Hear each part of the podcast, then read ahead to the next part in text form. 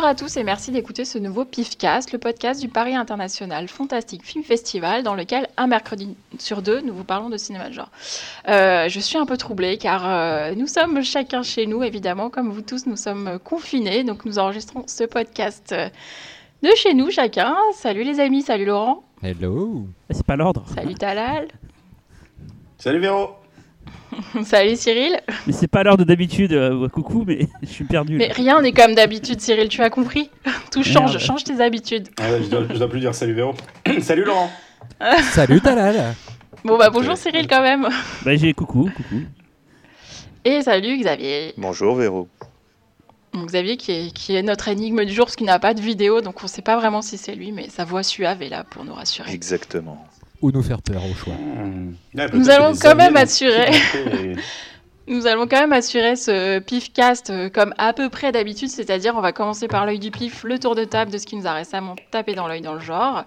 Et aujourd'hui, nous allons faire le dossier que nous avions prévu de faire en nous, re- en nous voyant tous, mais là, ça va être à distance. Et c'était un sujet sur les remakes. Et enfin, nous finirons avec Cyril et sa reco de bande originale. On commence donc par l'œil du pif et on commence avec euh, Talal. Bam. Yeah alors, alors, attendez, vu que maintenant tout est sur mon ordinateur, je sors ma petite feuille. Voilà. Alors, parce que c'est un, c'est un œil du pif un peu spécial, parce que c'est une situation spéciale, je vais parler d'un, d'un- je vais faire un œil du pif un peu spécial où on a déjà parlé en fait du film. Seulement, euh, il a une petite particularité cette fois, euh, parce que c'est un director's cut, et je vais parler de Doctor Sleep. Euh, je crois que c'était Laurent qui en avait parlé il y a quelques mois. Tout à fait. Donc j'ai eu la chance de voir le director's cut il n'y a pas très longtemps. Donc Doctor Sleep, pour la faire courte, c'est, en tout cas de mon point de vue, peut-être le meilleur film de l'an dernier, en tout cas le meilleur film fantastique de l'an dernier. Et j'en ai pas vu beaucoup des, des aussi bons et, et je n'attendais pas vraiment. Et c'était vraiment une bonne surprise pour le coup. Donc bah, c'est un film de Mike Flanagan. hein, euh, c'est un peu le, réalisateur aujourd'hui, euh, en tout cas un des réalisateurs qui me passionne le plus.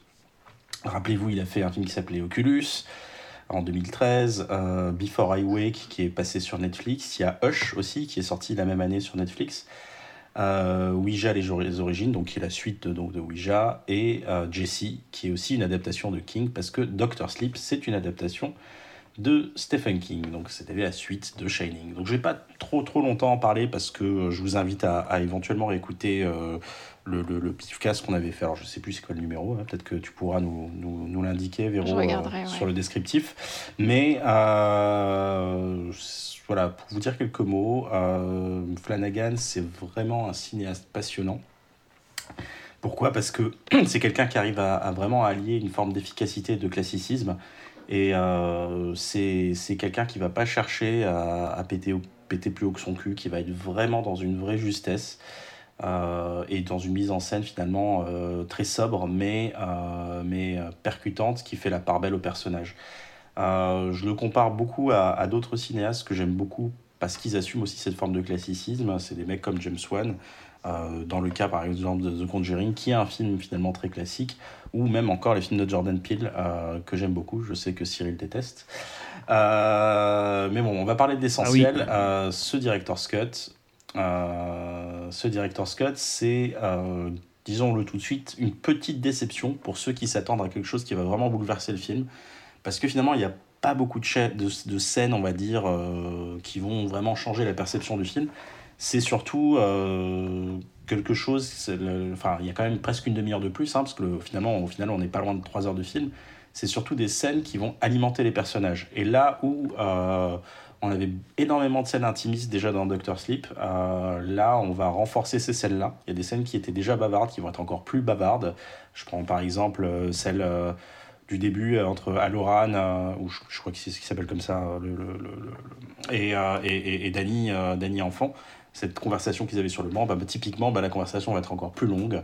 Euh, et c'est pas mal ça en fait. Il n'y a pas de scène d'action spectaculaire en plus. C'est vraiment euh, Flanagan en profite pour euh, creuser encore plus l'intimité des personnages et, et- et mieux les comprendre.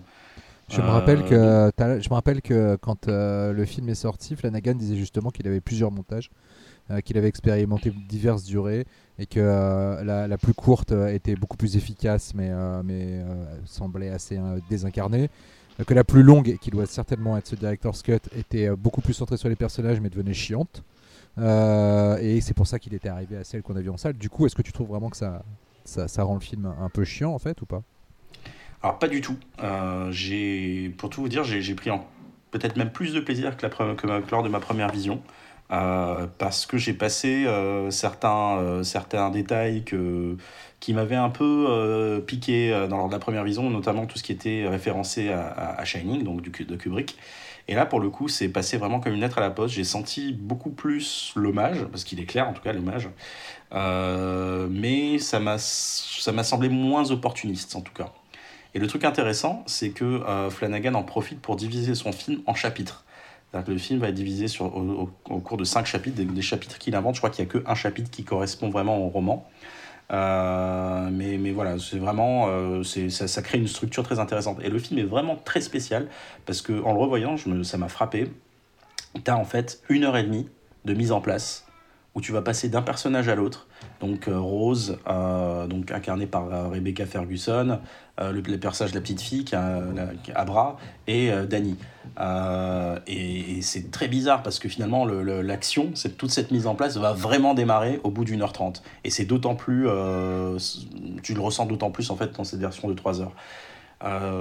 Personnellement, ça m'a pas gêné et ça participe en fait à cette particularité que qu'est ce film en fait. Je trouve vraiment que c'est voilà, c'est un- même malgré son classicisme, il est il a il a sa part d'originalité.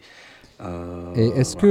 qu'il y a plus de scènes dans la, dans la maison de retraite avec, euh, avec Danny et, et, et les vieux? Une scène dans la maison de retraite avec Danny et les vieux Tu sais, Da- Danny il bosse dans une maison, euh, enfin dans un, dans un Ah oui, EHPAD, non, non, non, non, oui, oui, oui, oui, non, non, non, non, non, il n'y a, pas- il y a pas plus de scènes, euh, en tout cas, il me D'accord. semble pas. En fait, c'est pas vraiment, c'est pas forcément des scènes en plus, ou des blocs de scènes en plus, il y en a un peu au début, mais c'est surtout des scènes rallongées. Par exemple, la mort de la petite fille, euh, la petite Violette au tout début du film, en fait, et euh, t'as des petits, des petits micros, des micro-scènes en plus, tu vois, où tu vas voir la mère, là, une réaction de la mère. C'est très court, ça juste, ça renforce l'émotion, Hmm, et je trouve que- que, c'est très intéressant. Parce que dans le bouquin, je trouvais, le bouquin que je trouve vraiment pas génial, mais je trouvais que c'était une des choses, les- une des meilleures choses du livre, c'était ces passages-là, les interactions entre Danny et les, et les vieux qui l'accompagnent dans la mort. Et je trouvais que dans le film, c'était un petit peu survolé. euh, et du coup, ouais, je me demandais si. Ça reste pareil, c'est ce qui donne aussi le, le titre du film, Doctor Ouais. Sleep. Mais Ouais. euh, oui, ça reste pareil. Et personnellement, j'avais, j'en a, c'est peut-être pas là où j'attendais plus le film. Je voulais Mhm. peut-être, j'attendais plus de, de mysticisme ou de fantastique, notamment du côté des vampires euh, psychiques. Ouais. Euh, Il y a des, il y a, y a des, des mini scènes qui les rendent, qui les rendent un peu plus convaincants. Euh, ouais. Et bien, en fait, ce que c'est très intéressant, je me suis fait la remarque hier en revoyant le film. Je me disais, en fait, Doctor Sleep, c'est un film de super-héros. C'est pour dire à, tel, à quel point Shining a été récupéré par la pop culture. Aujourd'hui, euh, Shining, donc cette suite plus que spirituelle, devient euh, un film de super-héros parce que c'est des gens qui ont des pouvoirs et c'est, Mm. ça aurait pu être un euh, X-Men, euh, X-Men 12 par exemple. Et, euh, sauf que bon, là, là la particularité, c'est, cette maîtrise de bout en bout et c'est des comédiens super investis. Euh, vraiment, euh, la, la, la, gamine, la gamine est tarée, ça on l'a déjà dit, mais surtout Rebecca Ferguson, j'ai, envie de voir juste un film autour de son personnage. quoi. Et on sait pourquoi. ouais. Mais oui, mais elle, est- elle est douée aussi. Voilà, vous avez, vous l'avez, vous l'avez, tout le monde avait vu euh, Doctor Sleep? Je Il me semblait que certains n'avaient pas vu à l'époque. Moi, je l'ai pas vu à l'époque Justement, c'est et, bien. et du coup, la, la Director's Cut, euh, j'attends. Voilà. Enfin, je l'ai à la maison, j'ai pas- juste pas eu le temps de le voir parce que la durée est...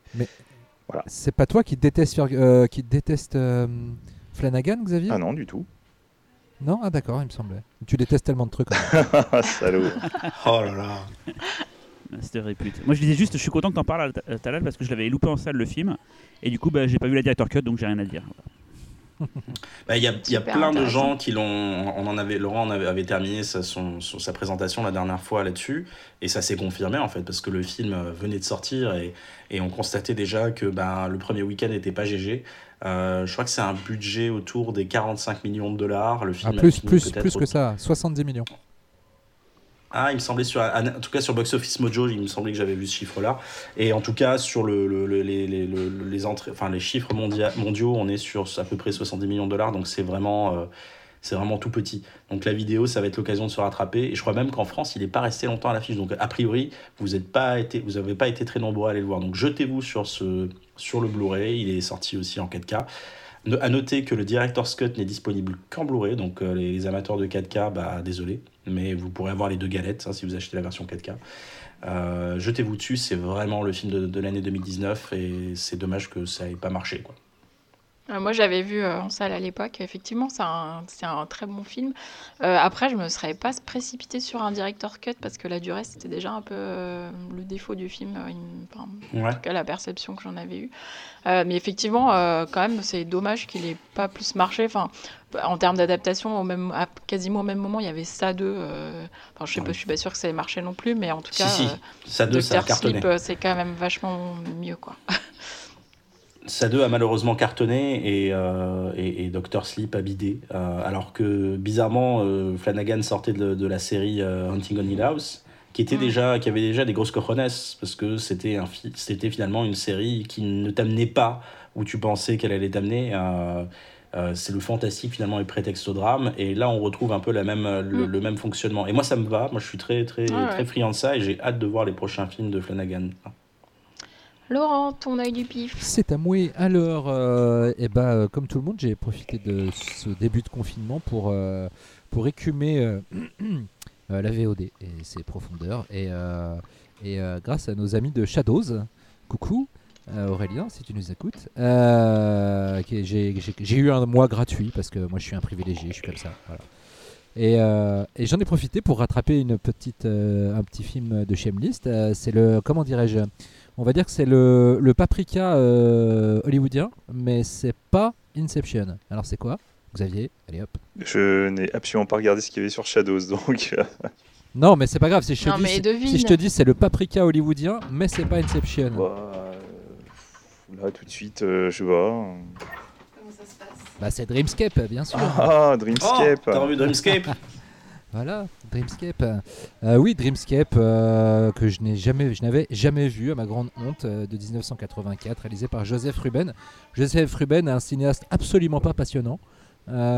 qui a fait des films comme Les Nuits avec mon ennemi, Le Beau-Père, c'est-à-dire du, thriller un petit peu pantouflard, très domestique. euh, voilà, donc euh, coucou. Ah, pardon, il y a des gens qui apparaissent dans les champs de la caméra, vous pouvez pas savoir, euh, qui nous font des grimaces. Voilà, c'est les joies Ouais, du direct. Eh ben, moi j'ai vu. Voilà. Et donc Dreamscape de Joseph Ruben, de quoi ça parle? Ça parle d'un jeune psychic euh, qui est joué par le très souriant Dennis Quaid euh, et qui, euh, qui est, on va dire, poursuivi par le gouvernement parce qu'il il, est assez puissant, mais il n'a pas eu envie de, continuer les expériences auxquelles on l'a soumis quand il avait euh, la 18 ans et il s'est barré. Et sauf que là, on a besoin de lui pour un nouveau projet. euh, car, euh, car une branche occulte du gouvernement a, a, comment dire, une machine pour connecter deux personnes euh, dans leurs rêves et pour pouvoir euh, que l'une puisse arpenter les rêves de l'autre. Et euh, il faut que l'une des deux personnes soit, soit une. euh, c'est très déstabilisant ce qui se passe chez Talal. Vous pouvez pas savoir, mais c'est- presque sexuel, c'est assez étrange. Euh, et, euh, et donc, et donc cette personne peut pénétrer dans les rêves de l'autre. Il faut qu'elle ait des habiletés psychiques, d'où l'utilité de Dennis Quaid. Voilà, donc ce concept de de- d'errer dans les rêves de quelqu'un d'autre, c'est plutôt quelque chose qu'on a eu l'habitude de voir, on va dire à partir du début, du début des années 2000 avec, avec The Cell de Tarsem, dont il faudra un jour parler ici. The Cell, c'est quand même un putain de sacré film. Euh, puis on parlera aussi de The Fall, qui est un putain de chef-d'œuvre de Tarsem. Enfin, Et on aura quasiment fait toute la filmo de, de Tarzan. voilà, ça y est, et on aura fini. Il Euh, restera encore le truc avec les, le truc à la 300 là, il a fait la... Les Immortels. les immortels. Voilà. voilà. Euh, et donc, euh, et donc euh, c'est euh, c'est quand même peut-être, dans mon souvenir, hein, c'est peut-être un des premiers films, en tout cas de genre, euh, qui aborde qui aborde le sujet de façon euh, de façon, on va dire, euh, voilà, pour pour en tirer quelque chose de euh, d'assez feuilletonesque. Euh, et euh, alors, euh, autant vous dire tout de suite que le film a atrocement vieilli. euh, et que c'est justement ce qui fait son charme. Voilà, c'est-à-dire qu'on est typiquement dans, je pense que j'aurais revu, j'aurais vu ce film à l'époque de sa sortie. Enfin, peut-être dans 10 ans après sa sortie, je me serais dit, ouais, bon, au-delà d'idées euh, de, départ intéressantes, euh, voilà. Mais là, euh, je me suis repris dans la tronche de, l'aventure intérieure, voilà, ce genre d'ambiance euh, euh, 80s à mort, avec beaucoup moins, beaucoup moins de qualité quand même que chez. que chez Joe Dante. hein, il faut pas, faut pas se leurrer. Joseph Ruben n'est pas Joe Dante, mais déjà rien que par le casting qui est quand même juste proprement réjouissant, parce qu'en plus de Danny Squad, on a quand même Max von Sydow, Christopher Plummer, Kate Capshaw, hein, l'immortel, euh, l'immortel euh, compagnon de, de- d'Indiana Jones. dans- le Jones. Voilà, euh, George Wendt, euh, dont moi je garde un, un- alors personne ne voit qui c'est, mais moi j'en garde un grand souvenir dans King of the Ants, parce qu'il jouait vraiment un putain d'enfoiré dans ce film. Et puis David Patrick Kelly, euh, qui joue ici un, explorateur de rêve euh, psychotique assez, assez inquiétant et qui, qu'on connaît tous pour son rôle, bien sûr, dans euh, Les Guerriers de la Nuit, euh, car il jouait celui qui disait Warrior, ça va bientôt commencer. Bon, bah, c'était le, chef du gang méchant.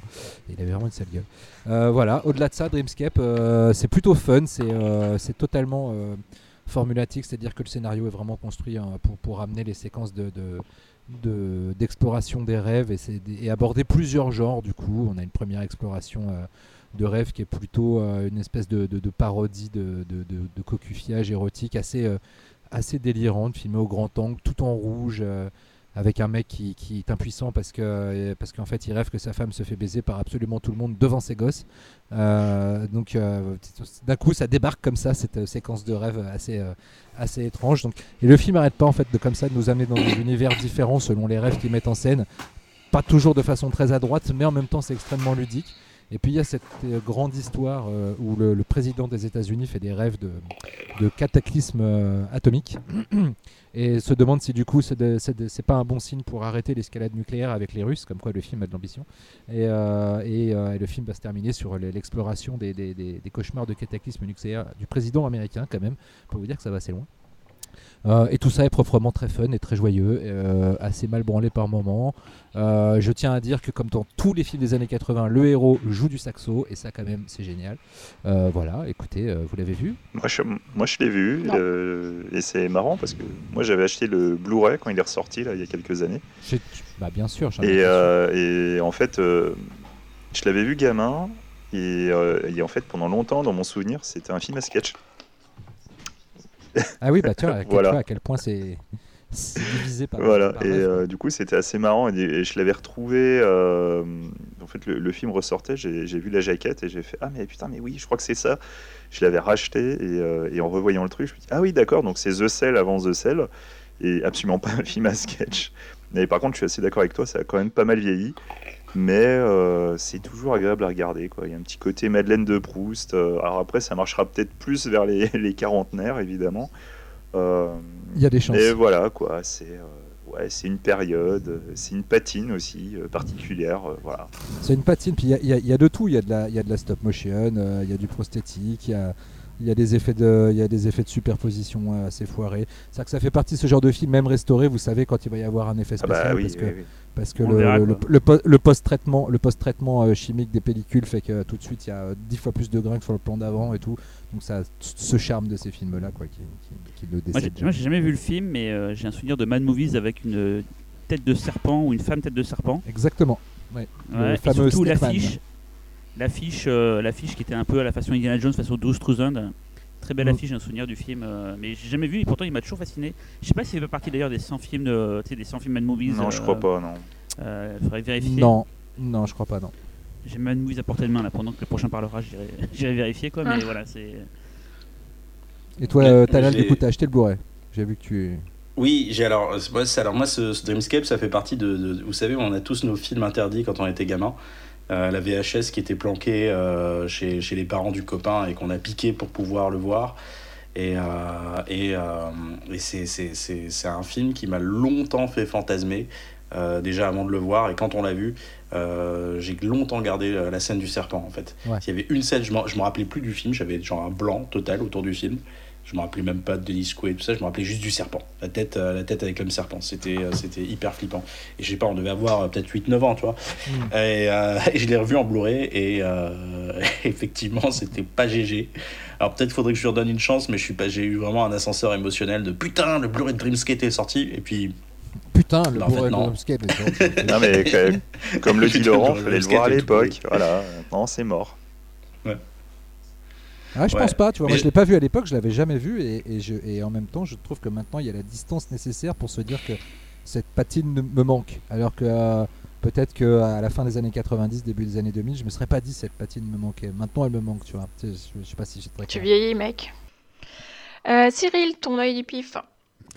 Alors, euh, du coup, euh, j'ai un peu zappé de, de regarder un film pour l'œil du pif. Oh. Mais, mais je me suis dit, je vais parler d'un film que j'aime beaucoup et qui est revenu beaucoup dans les, dans les discussions ces derniers jours. C'est Problemos de Eric Judor, qui est un film euh, post-apocalyptique. Alors, je vérifie, on n'en a pas parlé dans, le, dans les précédents Pifcast. Je pense pas. de- en parler aujourd'hui. Non. Euh, L'histoire, c'est euh, donc euh, Eric Judor qui va avec sa femme et sa fille dans une communauté de hippies, un peu isolée du monde. Et puis en fait, pendant le, pendant le, qu'ils sont là-bas, on découvre cet, cet univers-là, quoi. On apprend en fait qu'il y a une, une épidémie, une pandémie d'ailleurs, pandémie, pandémie, euh, qui a lieu en dehors de cette communauté. Et en fait, la terre entière est apparemment décimée. En tout cas, on ne sait pas plus que ça. Et du coup, les gens vont devoir euh, forcer de rester en communauté. Et là, tout d'un coup, ben, euh, les, bons sentiments et les bonnes idées de cette communauté de hippies euh, commencent à voler un peu en éclats. Et on, rigole pas mal en regardant ce film-là parce que c'est très drôle. Et surtout, donc, c'est d'actualité, vraiment, pour le coup. donc, si actuellement vous n'êtes pas dans une communauté de hippies, bah, vous n'êtes pas certain d'en sortir vivant. Voilà, c'est positif. donc, euh, non, non, mais je pense que ce film-là, tout le monde l'a vu, tout le monde a entendu parler. Euh, J'adore ce film. Je trouve que c'est un des trucs les plus drôles faits en France depuis. euh, depuis un bon moment au cinéma, c'est donc Eric Judor qui l'a coécrit avec Blanche Gardin, qui d'ailleurs joue dans le film, et les deux ne se donnent pas forcément un, rôle très positif entre Eric qui cherche à tout prix à, baiser une mineure un peu bébête, et Blanche Gardin qui cherche à tout prix aussi à essayer de, de se caser, euh, et on voit les petites... euh, les petites personnalités de chacun se révéler. Euh, Il y a plein de, de- comiques qui ont depuis un peu explosé, comme Monsieur Fraise, qui sont dans le, dans le casting. Vraiment, c'est un film qui malheureusement a, a- a- a pas vraiment marché quand il est sorti et a eu droit un peu à son, à son barreau d'honneur à par la suite en vidéo quand les gens sont enfin intéressés. voilà, c'est la première réalisation pour le cinéma en tout cas d'Éric Judor parce qu'il avait ah non c'était qu'il avait réalisé seul tout avant. Oui non il avait, réalisé seul tout avant. Je dis, des conneries. Euh, en tout cas voilà c'est euh, un film que j'adore. Je sais pas ce que vous en avez pensé vous. Je pense que vous devez aimer. Tout le monde aime ce film. Euh, Véro je sais que tu aimes bien toi. Ah bah moi Je j'adore, euh, j'ai- bah, je l'avais vu en salle. C'était la meilleure euh, comédie euh, de l'année en 2017, voilà. Euh, et je, pareil, j'ai pas compris pourquoi on n'en parlait pas plus à l'époque. Mais vraiment, je, je, je l'ai- je revu plein plein de fois. Et genre si je tombe dessus, je suis obligée de le voir jusqu'au bout, quoi. Et enfin, j'adore. Tous les personnages sont géniaux. Il y a réplique sur réplique, enfin punchline sur punchline. Il y a Youssef HD, j'adore cet Ouais, je- acteur. je- je parlé mourir de lui. rire, enfin. Ouais, je l'imite super bien d'ailleurs. je te le ferai. Tu me l'as déjà euh, fait, je crois, parce qu'il il est dans. Platane et qui la série réalisée par euh, Eric Judor. Ouais. Il est déjà très drôle Ah, dedans, mais là, il est. euh, Ah, mais c'est vrai que comme tu disais, Eric Judor, il se garde pas, bah, comme c'est comme c'est le cas dans la série Platane, il se gagne, il se garde pas les meilleurs rôles. Hein. C'est-à-dire, à chaque fois, c'est des personnages horribles, mais euh, c'est ça qui est génial. Et dans dans, dans Plo- Problemos, il y a genre quasiment aucun personnage à sauver. J'adore, c'est génial. Euh, J'adore la première moitié du film.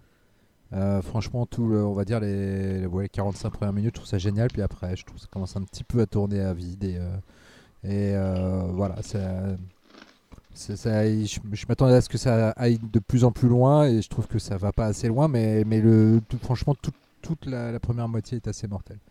Mais j'ai commencé euh, Platane récemment, aussi récemment que hier. Et car Canal Plus est gratuit pour, pour toute la France jusque pendant la pandémie. Enfin, en tout cas, pendant le confinement. Euh, et euh, pendant le pain de mie. Et, euh, et du coup, j'ai commencé Platane. Et c'est vrai que euh, moi, j'aime beaucoup le style d'écriture de Judor, euh, même si euh, tout n'est pas drôle.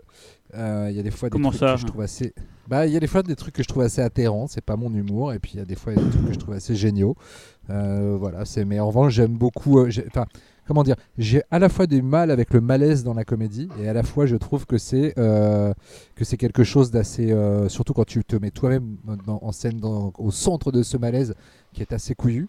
Euh, mais Mm. c'est vrai que c'est- j'ai toujours eu, je suis pas le seul, hein, mais on est beaucoup euh, quand on regarde un film et, ou, une- ou en tout cas une fiction et que le personnage euh, principal se met dans des, dans des situations vraiment euh, inextricables parce que c'est lui-même un gros con. Moi, il y a vraiment un côté, parfois j'ai limite envie de zapper parce que je, je, je, me sens trop mal pour le personnage en fait et pour sa bah, c'est ça qui est bien.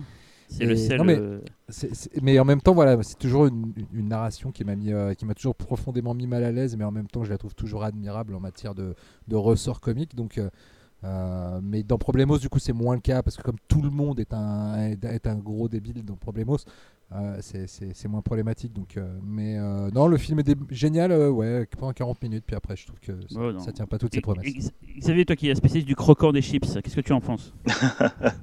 Euh, Problemos, bah, en fait, ça a été une, ça a été une bonne surprise. Euh, à la base, bon, seul tout, euh, j'avais pas détesté, mais par contre, moi, c'est celui-là où je trouvais que la, première partie était vraiment super. Et, euh, et au bout d'un moment, enfin, ouais, quasi à la moitié du film, je crois que c'est- très précis. Euh, D'un seul coup, ça perd un peu son intérêt. Euh, non, Problemos, c'est vraiment très bonne surprise. Euh, parce que, en fait, à la base, on sent que lorsqu'ils ont, ont bossé sur Steak, il y a eu un impact assez phénoménal sur eux. Quand tu voyais seul Ils tout, le disent hein, d'ailleurs. quand tu voyais seul tout, tu te disais ah bah tiens ils sont en train d'essayer de refaire ce qu'ils, a- ce qu'on leur avait demandé dans Steak. Et en fait quand tu regardes Problemos, tu te rends compte que non non, en fait Steak ça a libéré quelque chose chez Eric Judor. C'est Ah, C'est sûr parce que j'ai revu la tour j'ai revu la tour Montparnasse infernale il y a pas longtemps. Euh, c'est pas le même, c'est pas la Non, mais ils chose, le hein. disent, hein, sans c'est langue de bois, ils le hein, disent. hein. Ils le disent hein, d'ailleurs. Je pense que c'est Platane aussi qui a libéré quelque chose chez Judor hein, quand même, parce que Platane, euh, comme tu dis, euh, Laurent, il y a des, fois des trucs qui sont tellement euh, ratés que tant pis, mais il essaye tellement d'aller et franchement, là, enfin, tu vas voir la saison 2, elle est, c'est un chef-d'œuvre pour moi. Je sais pas si t'en- tu penses pareil, Cyril. Et la, saison 3. 3, euh, euh, ouais, la saison 3, pour moi, des fois, elle- oh, j'ai pareil, j'étais hyper gênée, mais en même temps, je me dis c'est tellement osé et c'est tellement génial que ça soit ça à la télévision française en plus. Quoi. Mais, mais en interview à l'époque de, de Steak, il disait clairement qu'en fait ils étaient dans le faux avant et que euh, ce que Judor, enfin que ce que Dupuis avait fait, pour eux c'était une révélation et que maintenant ils voulaient plus faire comme avant, euh, tout ce qui était agent Mm. 00. euh, Ah, c'est vrai pour Judor, hein, c'est pas vrai voilà, pour ils Ramsey- voulaient plus faire ça. Ils voulaient, euh, ouais. Bah, Ramsey, ouais, il a fait le, il a fait les deux pas forcément au même niveau, mais en tout cas, il les a vraiment. euh, il le citait, hein, ils étaient sans langue de bois. Il disait ouais, euh, ce qu'on a fait avant c'était nul. Il fallait, il faut pas regarder, regardez plutôt ce qu'on fait à partir de maintenant, quoi. Après, Donc, moi, je trouve ouais, qu'il y a des trucs à sauver dans la tour Montparnasse infernale. Je veux dire, le mec qui a inventé l'expression c'est de toute beauté, je veux dire, il mérite, il mérite d'être, d'avoir une, une statue. D'accord. et t'as là Ouais, je l'ai vu euh, et je- j'en attendais beaucoup euh, parce que euh, je l'ai vu après, après le méga buzz euh, salle, euh, enfin le méga buzz de salle de, des quelques copains qui l'ont vu, dont, dont Cyril. Et, euh, et j'ai finalement, je crois que je l'ai rattrapé sur Canal euh, ou en, en VOD et puis j'étais un peu déçu. Euh, pareil, j'aime beaucoup la mise en place euh, et j'ai l'impression, et en fait, il y, a- il y a une mise en place qui fait que, que, que ça fait monter la sauce en fait. Et finalement, ça prend pas. Il y a un truc qui me. Voilà. Après, je suis peut-être pas. Moi, je suis pas familier euh, de l'humour de Judor comme vous. Je, par contre, je suis beaucoup plus de Blanche Gardin, euh, que je connaissais avant, euh, avant ce- son. Disons qu'elle soit très connue. Euh, j'ai pas, ça a pas marché. Mais je suis- j'étais déçu. J'étais dégoûté de pas Mhm. aimer le film, en fait. Parce que je voulais euh, rentrer dans le même délire que mes copains. Mais bon, faut le voir. Faut le voir. Et c'est une très bonne surprise quand même. Et en ce moment, c'est de circonstances. Ah, en plus. Euh, Xavier, ton œil. Ah, et en fait, moi, mon œil a été influencé par Cyril. Ah merde. Euh, je sais plus de. C'est jamais bon signe. Non, mais je, je sais plus de quoi on parlait exactement. et euh, en fait, il a, il a ressorti euh, le titre d'un film que j'avais pas vu depuis super longtemps. Et euh, en fait, ça m'est resté en tête et je me suis dit, tiens, euh, j'aimerais bien le revoir. Et donc, il s'agit du film Looker. Ah oui. Ah. Voilà. Ah bah ça va, on était un peu dans le même délire. Super alors, toi et musique. moi. Voilà. Qu'est-ce que c'est Donc du coup, il s'agit d'un film de Michael Crichton sur un scénario de Michael Crichton. Donc pour ceux qui ne connaîtraient pas le monsieur, euh, c'est quand même euh, l'auteur émérite du roman Jurassic Park, même si je lui préfère la suite euh, Le Monde Perdu.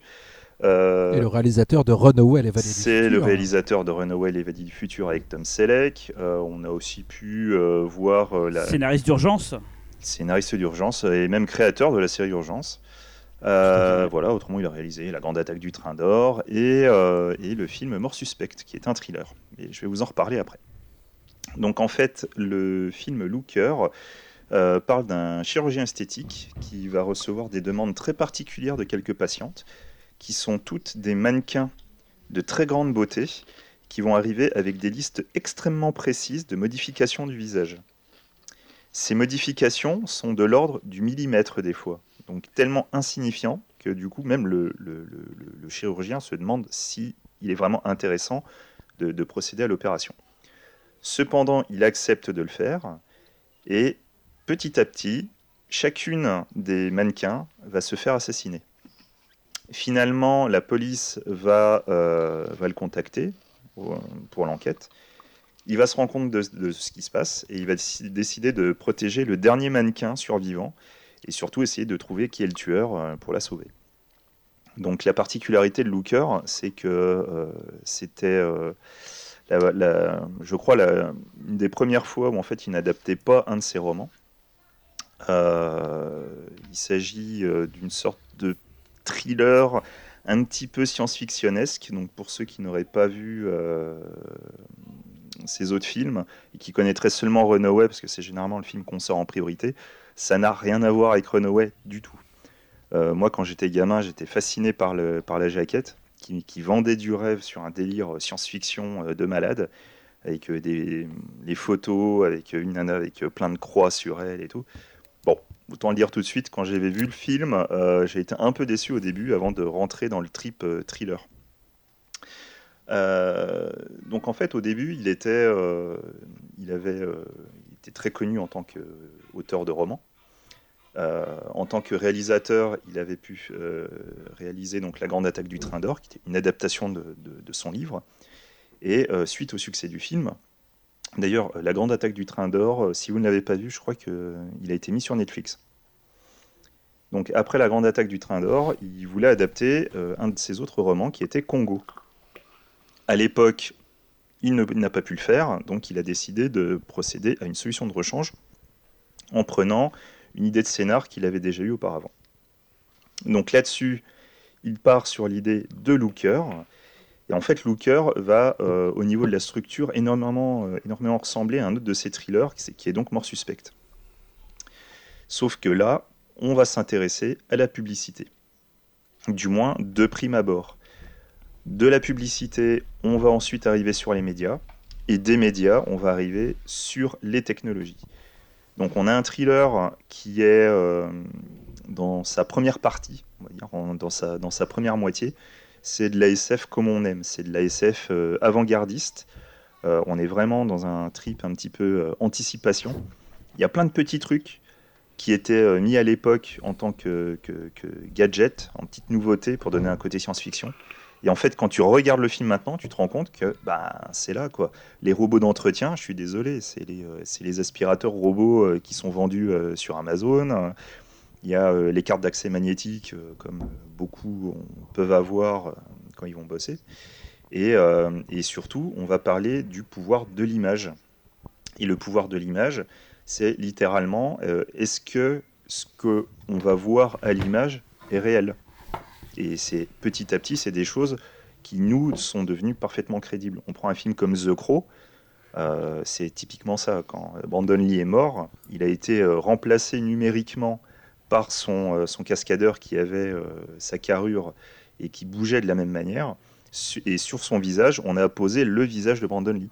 Ces scènes n'existent pas dans l'absolu, mais pourtant, pour nous, elles paraissent réelles.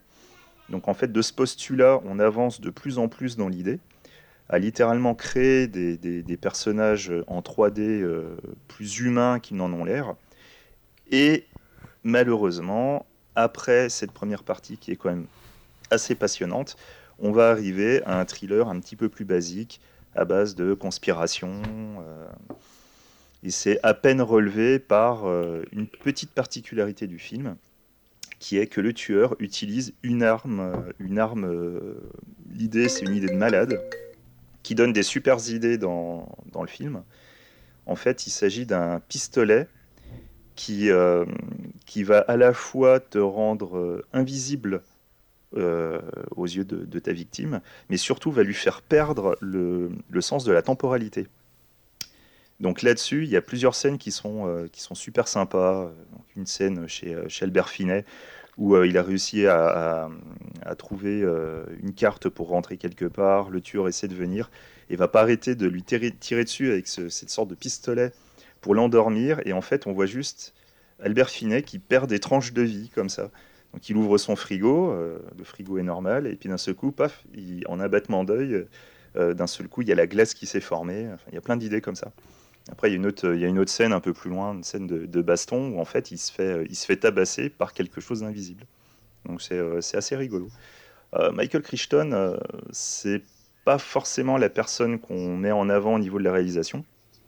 Euh, ces films sont toujours super sympas. Moi, j'adore Runaway. Euh, Looker, malheureusement, euh, pâtit de, pour ses scènes d'action, de scènes d'action extrêmement molles. Faut être honnête. Il y a des super idées de, réal, des super idées de scénar. C'est un, message extrêmement porteur qui est encore d'actualité, alors que le film il date de 81. on avait un début d'utilisation d'images de synthèse avant Tron, qui était l'année suivante. Mais voilà, Looker n'est pas le, chef-d'œuvre euh, qu'on aurait pu attendre, ce qui, est, euh, ce qui est un petit peu dommage. Mais bon, quoi qu'il en soit, moi ça m'a fait plaisir de le revoir. Et du coup, bah, comme Laurent tout à l'heure, euh, Dreamscape, bah, ça fait le même effet. Quoi. Tu regardes un film, c'est pas parfait, mais ça cette petite patine et tout. Puis il y a James Coburn dedans, et voilà, quoi, un film avec James Coburn, ça fait toujours plaisir. Après, je pense que pour le coup, euh, euh a, plus d'ambition hein, dans ses concepts quand même que, Dreamscape. Je pense qu'il y a plus de, il y a plus d'os à ronger dans. dans, bah, disons qu'il, lui, généralement, il, Dreamscape, euh, au niveau il, s'arrête pas euh, à l'histoire principale. Il va, il va en plus aborder plusieurs ramifications. ce qu'il y a de bien dans Looker, c'est vraiment au début, ça parle vraiment de la publicité, le pouvoir de l'image, le contrôle des publicitaires sur ce qu'ils veulent que tu vois. Et petit à petit, hop, il développe le truc de plus en plus, les médias en général, etc. Et même là-dedans, eh ben, il te rajoute encore des trucs, des petites idées technologiques de ci, de là, et toujours, c'est, à la limite de la hard SF, tu vois. C'est toujours sur des trucs qui sont crédibles à un instant T, mais qui au final, ben, existent. C'était un truc assez génial chez Christian, c'était de réussir à transformer justement plein d'idées euh, de hard SF basées sur la science, etc., en des, en des, en des concepts ultra grand public. Euh, euh, qui, qui pouvaient s'adapter à, à, des, à, des, films ou alors à des romans euh, très populaires. Donc, euh, il, du coup, c'est vrai qu'il y a toujours des choses à grappiller, même quand, même, même quand tu es quelqu'un qui a envie de venir chercher un petit peu des subtilités, il y a toujours des choses chez lui. Dreamscape, je veux dire, t'as Chuck Russell au scénar, tu vois, j'adore Chuck Russell, mais Chuck Russell, il est là pour l'efficacité bah avant tout, quoi. Ça veut dire qu'il y aura des dinosaures dans quelques temps, c'est ça? Il y en aura, on le sait bien. Enfin, on sait tous que, que Jurassic Park, ce n'est que de l'anticipation. Euh, quelqu'un d'autre l'a vu?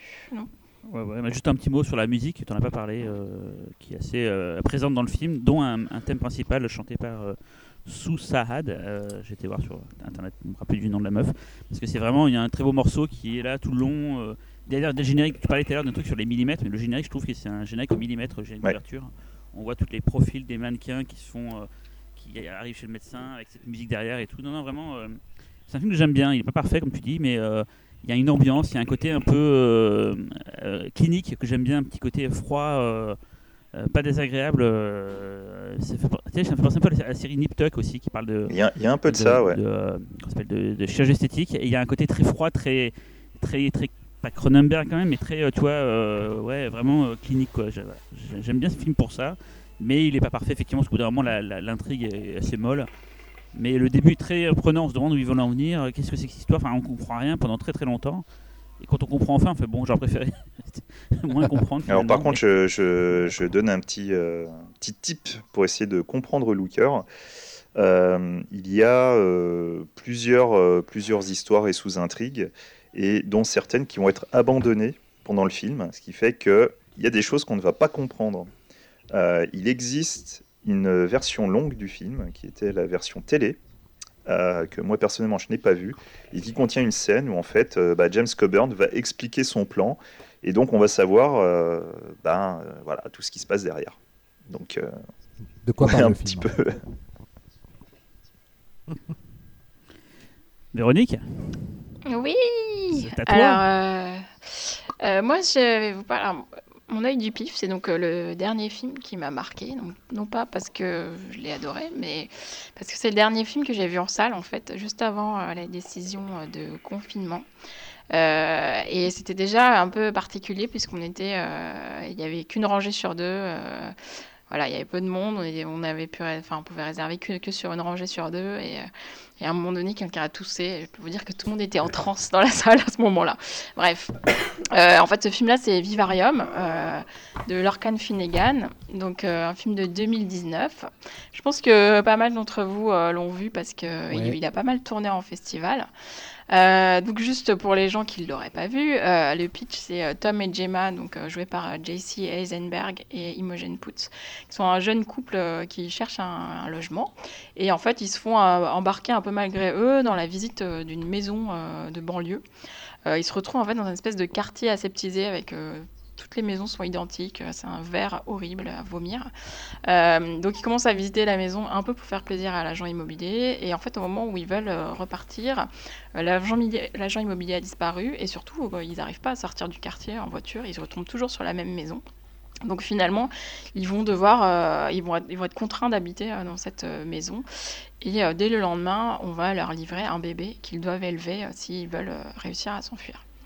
Donc en fait, le pitch est vraiment digne d'un épisode de la quatrième dimension. Et c'est vraiment ça, c'est vraiment un film qui repose sur ce concept-là. Euh, donc c'est aussi un peu la limite du film, euh, puisque du coup, bah, il est quand même un peu trop long. Euh, ça aurait fait un très bon moyen, voire court métrage. et aussi, ça utilise des ficelles pas très, pas très fines. malgré tout, moi j'aime bien sa radicalité, parce que jusqu'à la fin, quand même, il va quand même au bout de son truc. Euh, et, puis ce mélange de fantastique et de social, puisque je trouve que c'est quand même assez, même si c'est pas très fin, pardon, j'ai mangé une chips, hein, c'est pour ça que je tousse. Euh, sa vision, elle est un peu cruelle, euh, enfin, euh, sur, sur ce, cette pression du modèle de familial qu'on essaie d'imposer aux gens, et notamment aux jeunes couples hétérosexuels, de cette chose qu'ils doivent reproduire absolument, ce nid familial, en fait, avec ce schéma de maison de banlieue, avoir un enfant, etc. Et comment ça se passe quand on force des personnes à se conformer à ce modèle-là contre finalement leur nature. Euh, du coup, je trouve ça assez intéressant et le, enfin, euh, le, ça, souligne non seulement le fait que c'est pas forcément naturel chez tout le monde, mais aussi le fait que c'est aussi quelque chose qui est euh, répandu notre, dans notre espèce en tant qu'animal, en fait. C'est-à-dire le, générique de début montre des oiseaux dans, dans, leur nid, et en fait, on a quand même nous aussi cette, ce schéma-là, en tout cas sur nos contrées occidentales, de créer une famille comme ça. Donc du coup, voilà, le film n'est pas parfait. Moi, je sais qu'il n'a pas fait l'unanimité en festival. Moi, je trouve qu'il il, vaut le coup d'être vu quand même. Il est quand même euh, plutôt joli, les acteurs sont bons. Euh, et puis, ouais, il y a ce côté un peu. Moi, je trouve ça quand même assez courageux d'aller au bout de ce concept et de le tenir, euh, voilà, de, le tenir jusqu'au bout. Donc, je suis quand même assez contente de l'avoir vu et en salle en plus. Donc, allez-y. Qu'en avez-vous pensé? Feu hmm, Je trouve que. Non, en fait, je trouve que le film a le a vraiment une mise en place super efficace. Euh, je trouve vraiment tout le début super intrigant, etc. Mm.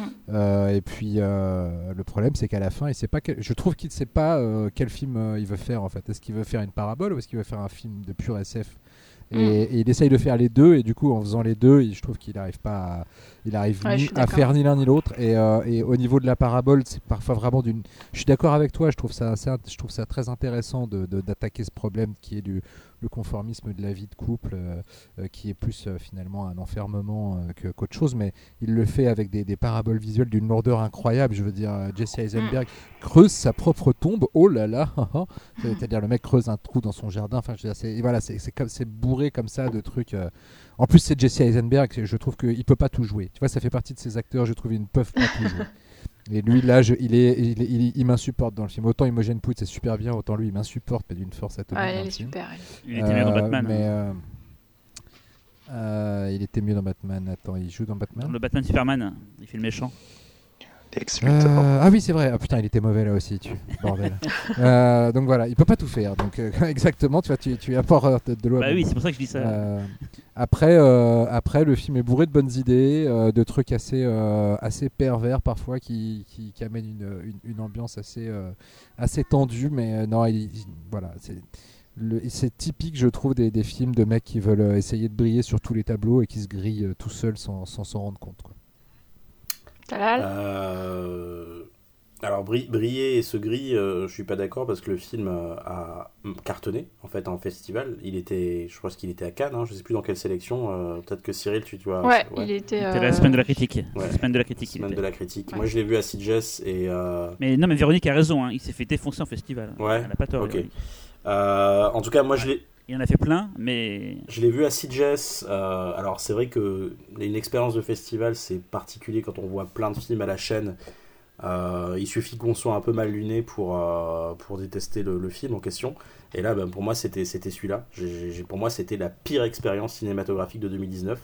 J'ai trouvé le film insupportable. Alors, son, son départ, génial, en fait. J'aime beaucoup la mise en place, le côté très Twilight Zone, hein, tu l'as tu l'as dit, avec, euh, avec l'agent euh, l'agent de vente immobilier qui, leur- qui- leur vend la maison. Mais dès que, enfin, dès que ça s'installe, dès que ça se pose, j'ai trouvé ça d'un prétentieux, j'ai trouvé ça ultra poseur et, d'un cynisme. En fait, c'est ce que je n'aime pas dans ce cinéma fantastique euh, qui, qui veut se placer au-dessus du spectateur. Euh, j'ai une liste comme ça de, de films que, que, je n'aime pas pour ces raisons-là. Celui-là en fait partie parce qu'il a cette conscience constamment de. Je saurais pas vous dire exactement les mots, mais, mais de, voilà, d'être prétentieux, voilà, d'être de se placer au-dessus du spectateur. Et ce, ce film m'a profondément agacé. Je suis sorti, je crois que je t'ai vu euh, pas longtemps après, Cyril, euh, de cette séance, et j'étais euh, très en colère. Très en colère.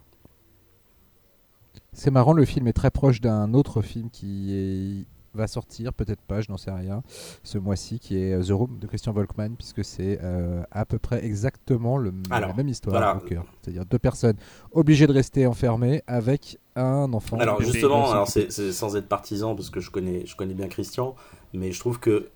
Et j'en, déjà ai parlé, déjà en parlé, je trouve The que The Room, on va pas reparler. hein, Je attention. trouve que The hein. Room, en comparaison à, à Vivarium, a beaucoup plus d'âme, beaucoup plus de sincérité, euh, jusqu'à ses comédiens. hein. Même Imogen Pooch, je l'ai trouvé insupportable. Donc, euh, non, c'est ce film-là, et je, je ne veux plus jamais en entendre parler. Et je ne comprends pas, je ne comprends pas pourquoi euh, autant de. Enfin, qu'il qu'il soit porté à nu. Il, est- il a, je crois qu'il a une, une belle, une, belle, une belle campagne publicitaire, dans, en tout cas dans Paris. Euh, il, Bah, sort il en sort en salle, euh, c'est, hein. du délire, quoi. C'est Joker Sim Ah, d'ailleurs. ouais, il non, faudra, faudrait qu'on en parle avec les Jokers. Un- c'est- Est-ce que c'était avant, Ouais. après? Je sais pas. Mais... Un- un petit- Moi, je voudrais dire un petit, mot parce que moi, j'ai pas vu le film, mais parce pour une bonne raison, c'est que j'avais vu le film d'avant qu'il avait fait, Without Name, euh, qui était passé à Toronto. Je l'avais vu pour le pif, et c'était pareil, une des pires trucs que j'avais vu l'année où je l'ai vu. Et je m'étais dit, plus jamais je verrai un film de ce mec-là, donc j'ai pas vu Vivarium. C'est pas très malin, mais apparemment j'ai eu raison. Mon instinct m'a sauvé. euh. Ah, donc tu, tu je tiens pas. Après, aussi- moi, j'ai pas adoré non Je plus. tiens aussi à faire remarquer que ce sont deux films de confinement.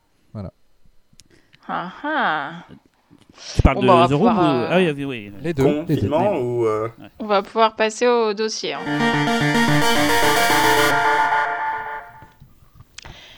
C'était le sujet que nous avions prévu de faire et de toute façon, le réchauffement climatique doit rester une de nos priori- priorités. Donc aujourd'hui, nous parlons recyclage. Évidemment, on parle toujours de cinéma et donc de tous ces remakes qui envahissent depuis longtemps les écrans pour le pire et parfois le meilleur. Euh, justement, nous avons chacun choisi un remake qui vaut le coup d'être vu ou revu. Juste avant de commencer, euh, un petit tour de table, alors un petit tour d'écran puisqu'on n'est pas autour d'une table.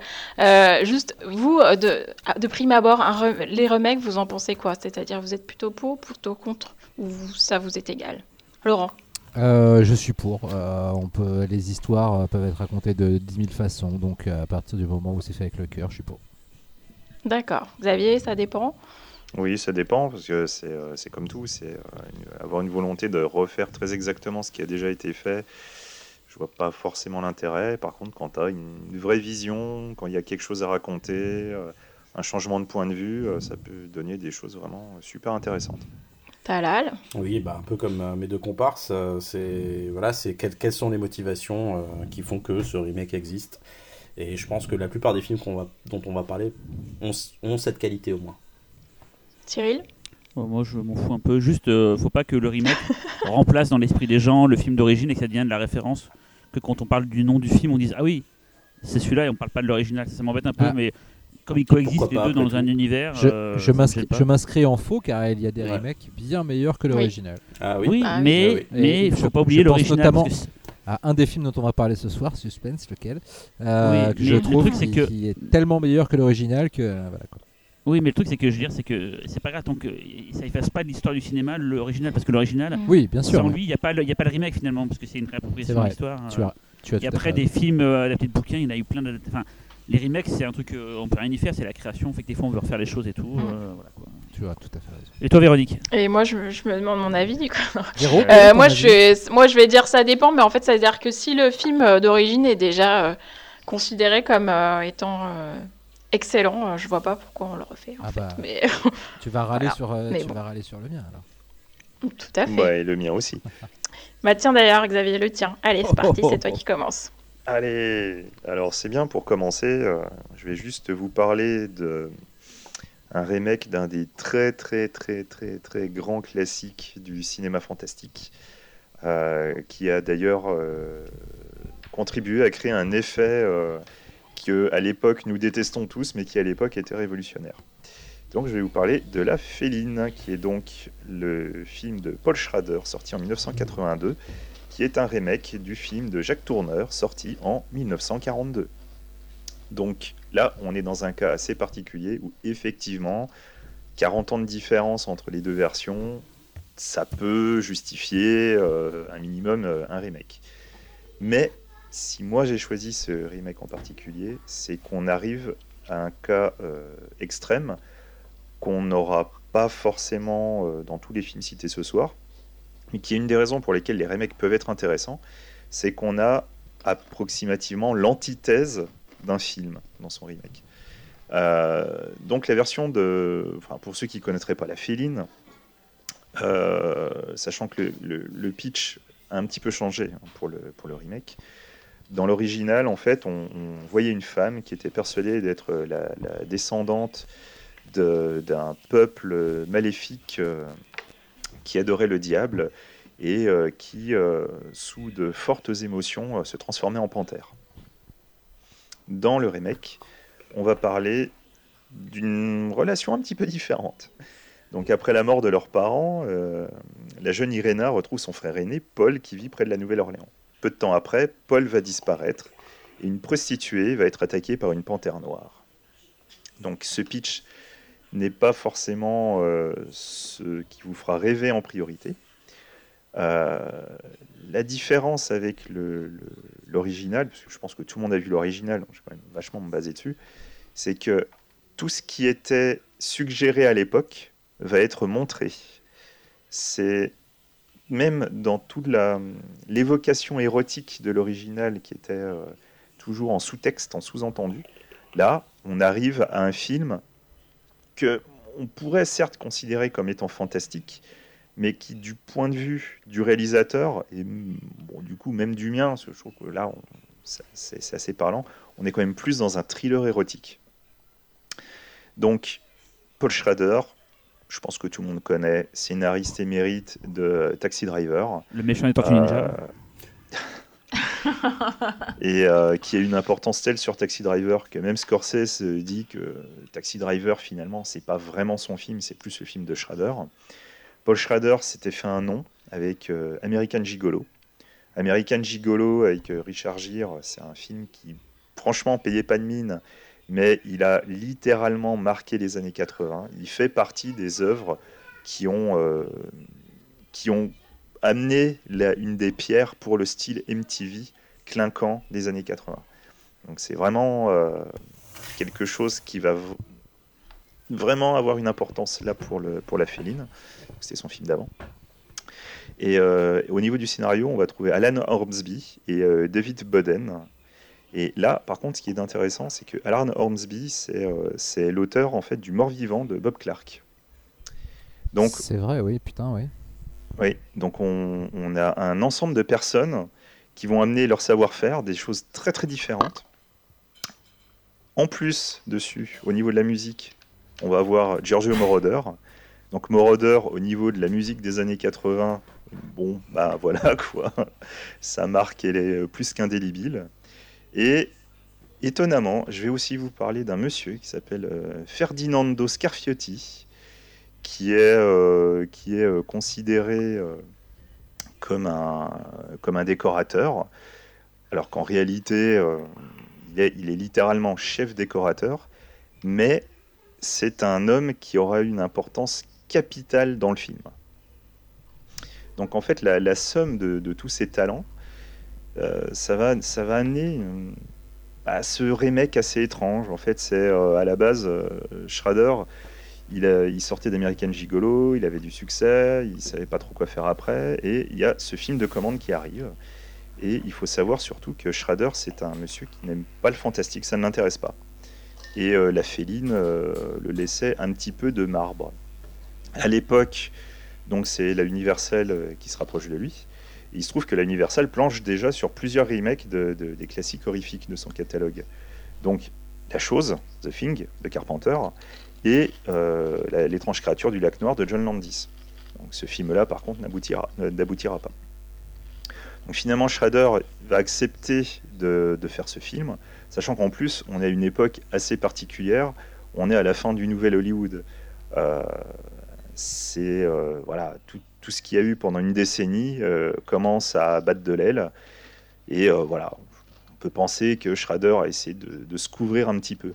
Sauf que Schrader, c'est un auteur à part entière. Et que même quand on lui demande un remake, et surtout l'époque le permettait, il va quand même amener sa propre personnalité dedans. Donc, au prime, euh, de prime abord, quand, on prend le remake de La Féline, ce qui va choquer, c'est euh, que c'est très clinquant. On a complètement perdu euh, tout, le côté subtil, sous-entendu de, l'original. dès qu'on parle de la féline, tout de suite vous allez penser à la scène de la piscine, vous allez penser à des ombres, à plein de choses qu'on ne peut pas voir. Donc ça, euh, c'était lié aussi à des restrictions budgétaires euh, mélangées avec euh, de l'inventivité. Et au niveau du sujet, le fait est que on arrive dans les années 80, donc on est post-Vietnam, on est, on est dans, une certaine libération de l'esprit, libération de la pensée. On a des envies de liberté, et y compris de libération du corps. Donc tout ça va nourrir au fur et à mesure ce remake, et on va arriver à ça, c'est, je pense, un film qui n'est pas forcément facile. Je suis, assez curieux d'avoir vos avis tout à l'heure. Et euh, là, on a un film qui, transpire le sexe. Voilà, ça, transpire le, stupre, ça transpire la sueur. Donc on va arriver, euh, on va découvrir petit à petit cette relation entre frères et sœurs qui petit à petit devient un petit peu dérangeante. On va voir qu'il y a une sorte de désir un petit peu incestueux euh, du frère vis à -vis de sa sœur. Petit à petit, l'histoire s'éloigne de plus en plus de l'original. Au niveau de l'histoire, on est vraiment sur quelque chose de très très différent. Mais par moments, on sent que Schrader était obligé de revenir à des scènes clés. par exemple, la scène de la piscine. Et euh, ce, ce, film, à l'époque, a été conçu par Paul Schrader comme une, sorte de film qui allait parler du, du, sexe, mais de manière un petit peu philosophique, un petit peu psychologique et en essayant de créer une œuvre un petit peu intemporelle. Mais en réalité, euh, euh, c'est extrêmement marqué par les années 80. Après, moi, personnellement, je ne trouve pas que ce soit un défaut. Mais euh, bon, ceux qui découvriraient le film maintenant peuvent être un petit peu choqués. Ce qui est de super intéressant dans le film, c'est qu'on va parler du désir féminin. À l'époque, l'original parlait de la frustration féminine vis-à-vis des hommes, de, cette, de, la société patriarcale.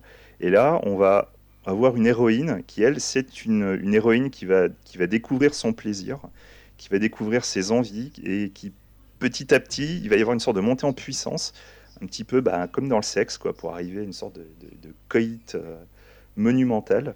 Et en fait, c'est dans ce coït monumental qu'elle aura peut-être la chance de, de devenir bah, la femme qu'elle veut être, une femme complète qui s'affirme fièrement. Et euh, du coup, bah, je suis désolé de le dire, autant j'adore l'original, autant le message du remake, bah, je le préfère. Donc voilà, entre les deux, mon cœur balance. Euh, je sais pas trop, euh, je sais pas trop ce que vous vous en aurez pensé, du coup. Euh, je préfère le remake aussi. en fait, je trouve que dans l'original, alors après, comme tu le disais, il y a raisons budgétaires, il y a les raisons techniques de ce qu'on pouvait à l'époque effectivement montrer à l'écran. Mais je te trouve que l'original est tellement dans la suggestion, souvent brillante, mais qu'il en devient frustrant en fait dans l'illustration de son sujet. Je suis tout à fait d'accord. Donc euh, autant euh, d'autres films de tourneurs euh, comme Rendez-vous avec la peur, au bout d'un moment, donnent quand même quelque part ce que tu étais venu chercher en matière de, de climax, de frisson, etc.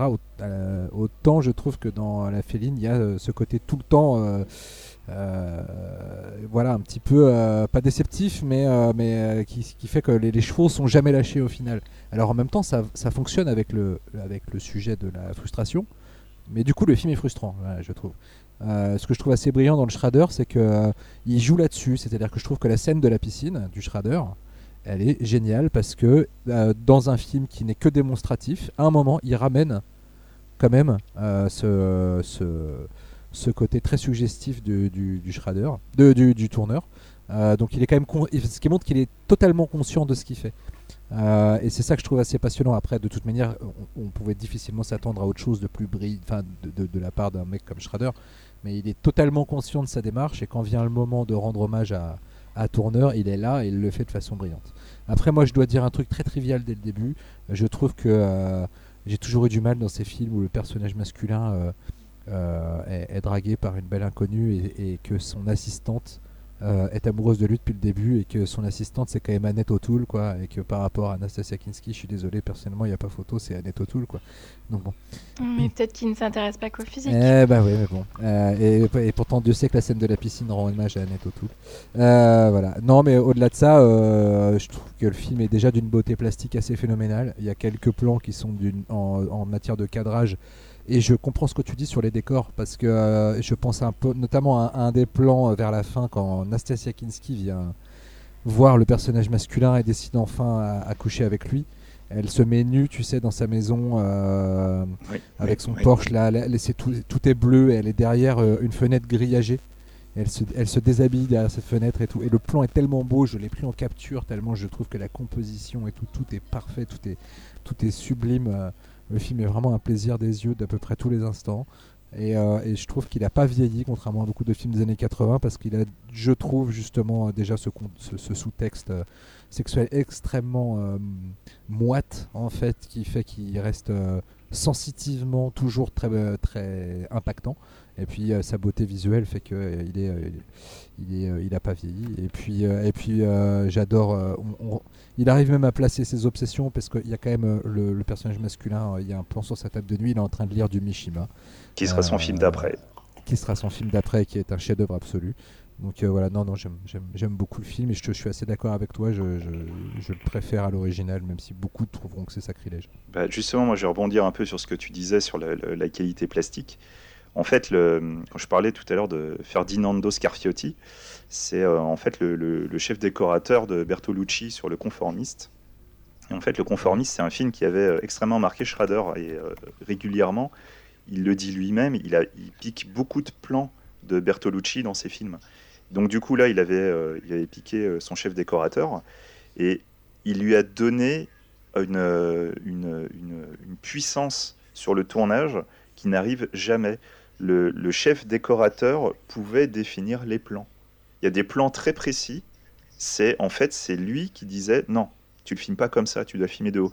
La scène où tu sais un moment où euh, Irina elle cherche sa sœur et un moment elle rentre dans une église, une sorte d'église et tout. C'est très euh, très coloré avec tous les sièges avec des couleurs différentes.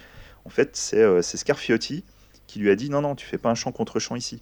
Tu, tu le filmes du dessus, tu fais un seul plan comme ça. Et, je me rappelle du plan. Voilà, et du coup, il y, a plusieurs plans comme ça qui ont été créés de, la sorte, ce qui a amené aussi des, petits, euh, des petites tensions sur le tournage. Parce que du coup, bah, les gens n'étaient pas habitués à suivre des indications de réalisation d'un chef décorateur plutôt que du réalisateur. Mais c'est aussi une des forces en fait de, la féline. Parce que même si on parle beaucoup de, de, Schrader quand on parle de, ce film, c'est c'est aussi pour ça que je vous ai donné les noms au début. Pour moi, c'est vraiment euh, c'est ces films, c'est la somme c'est vraiment une somme de, de talents. Quoi. Schrader, c'est, euh, tu, vois tout, tout, tout ce qui fait sa qualité, c'est son, qui sont liés à son éducation, de, son éducation calviniste. Toujours euh, cette religion derrière, ce, ce, truc qui, qui, influe vraiment sur son écriture. mais en même temps, tout le côté Bob Clark, c'est tout le côté antique que tu peux retrouver dans le film. Bob Clark, pardon, le, scénariste de, de, du, manga, voilà, Hornsby.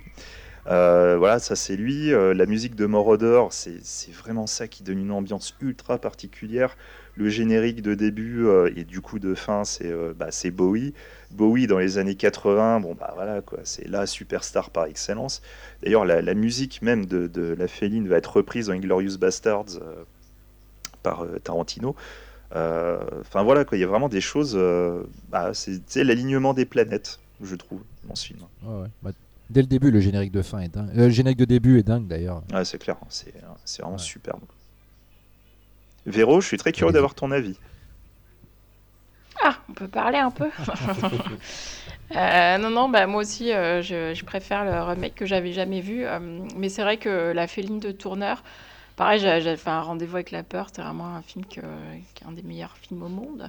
Euh, mais euh, la féline, comme tu disais, euh, Laurent, est hyper frustrant. Et tu sens un peu le potentiel du sujet, mais effectivement, après, ça, ça va avec le sujet et tout. Mais bon, on reste un peu sur sa fin. Donc là, le film de Schrader est complètement différent, mais en même temps, il va au bout du truc. Et puis bon, il y a tout ce, tout ce sous-texte, qui est même pas un sous-texte d'ailleurs, sur la sexualité euh, féminine qui est hyper intéressant. Euh, enfin, moi, je, je trouve le film hyper beau. Euh, les acteurs sont formidables. voilà. Et non, vraiment, j'ai adoré. Et je pense que pour le coup, c'est un. Ça, aurait pu ne pas s'appeler la, la féline, dans ma logique de, remake, à la limite, alors, ça aurait pu être complètement un autre film. Je te coupe un peu, justement, c'est là aussi, tu, tu, as raison, c'est que Schrader, quand il a fait le film, à aucun moment, il pensait remake il faisait, il faisait son ah, propre film. Et pour lui, euh, quand le film est sorti, ça a été un échec. Hein. Il s'en est pris plein la gueule parce que tout le monde, euh, tout le monde a comparé au tourneur. Et c'est toujours le risque. Pour lui, hein, c'était, mais pour lui, il fallait pas appeler le film Cat People. Il fallait pas le rappeler la, féline pour ah, rappeler le côté remake. Sauf que Universal bah, tablait sur le côté remake, donc il y avait une incompatibilité, euh, voilà. Après, bon, voilà, quoi, le film s'est fait défoncer pour de mauvaises raisons, je trouve. Puis à l'heure actuelle, c'est un film, bah, plus personne n'en parle. Par contre, tout le monde parle du tourneur. Je trouve ça dommage. Et alors, je vais dire deux choses triviales pour un peu rabaisser le niveau euh, de cette discussion. D'une part, euh, je sais pas vous, mais moi j'ai pensé au Wakanda à un moment donné, enfin au tout début du film avec cet arbre et ces panthères noires. Donc vous ah avez pas pensé à Black Panther J'évite bah, au maximum de penser à Black Panther. Moi, j'ai pas fait exprès. Hein. Il y avait un arbre et des panthères.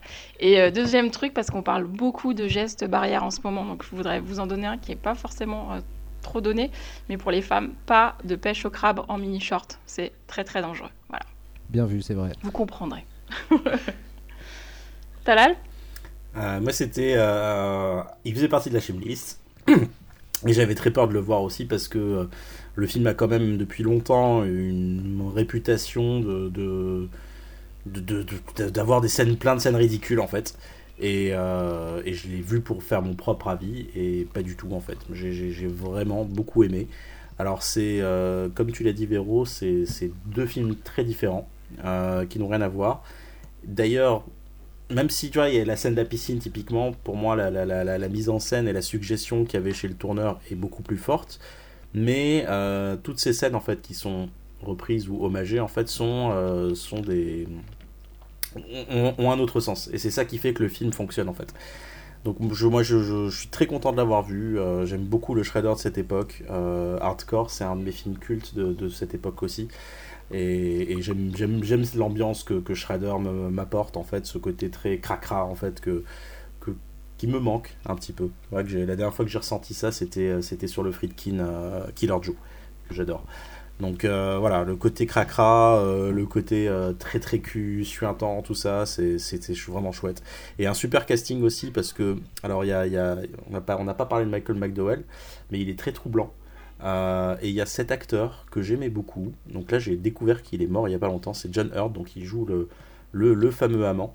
vous le connaissez parce qu'il a joué dans Big, Maman j'ai raté l'avion. Ah, j'ai IMDB là sous mes yeux. Et il jouait, euh, c'est un, un, de ses derniers rôles qui est le plus intéressant, c'était dans Les Sopranos. Il jouait un flic corrompu.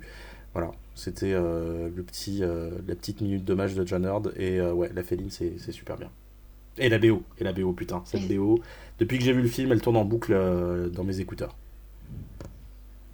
Cyril, t'es là T'es avec nous? Ouais, ouais, je sais pas si vous avez vu, il y a un, un drame s'est joué. euh, bah, en- Quand Xavier parlait, j'ai j'ai entendu quasiment rien de ce que Xavier a dit et donc euh, de Laurent non plus. Donc euh, voilà, je vais devoir faire sans. T'as raté sans le leur- meilleur leur moment de toute l'émission, mec. Ouais, ouais, mais ça a planté. Si j'ai- c'est revenu un instant quand t'as dit que t'adorais le plan quand elle montait les escaliers avec la couleur et tout et que t'en avais fait une capture d'écran. Mais Bah, ça tombe bien, je tu vas, comme Xavier, tu vas peut-être pas être influencé par Xavier et Laurent du coup. J'ai j'ai pas parlé d'escalier hier, donc pas tout faux. on, on écoute ton avis. Du coup, alors j'ai pas vu la- la- la- le tourneur, du coup, euh, j'ai pas eu le temps de le voir pour l'émission, donc je peux pas comparer. Euh, j'ai trouvé le film très très bien pour plein de raisons. Euh, la principale étant Natasha Kinski. Voilà, que je, je- je- vraiment, euh, j'étais sous le Ah, charme de A à Z. cheveux courts. Tellement... Cheveux courts. Oui, cheveux courts, forcément, mais, mais je sais pas, elle a un, un truc magnétique, elle est, elle est, elle est, elle est sublime, elle m'a transporté. Effectivement, le film est très érotique. C'est un des trucs que Xavier a dit avant que, que ça coupe. Euh, il y a- pour moi, c'est vraiment un film euh, avec une puissance, érotique très forte. Ça m'a vraiment impressionné. Quoi.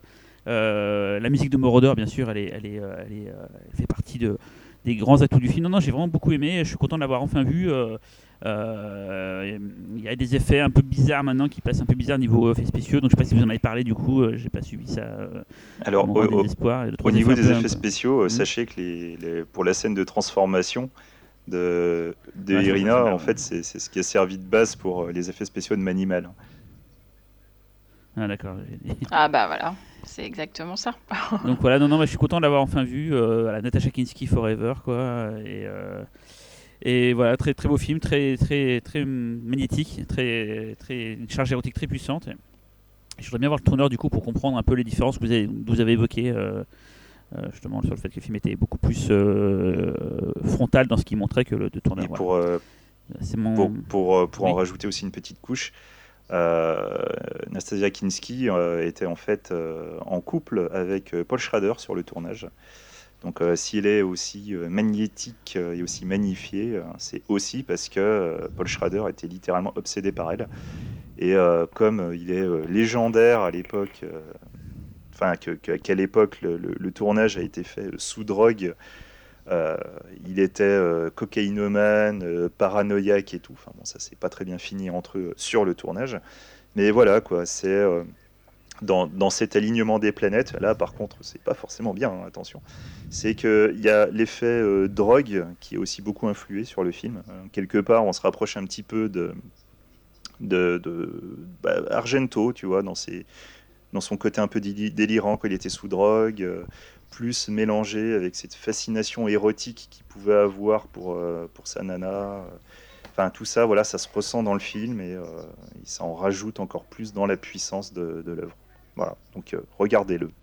Euh, on passe à mon film, parce que c'est le deuxième euh, chronologiquement dont on parle. Moi, j'ai choisi de parler de Willard, donc de Glenn Morgan, donc un film de 2003, qui est donc le remake de Willard de Daniel Mann, un film de 1971.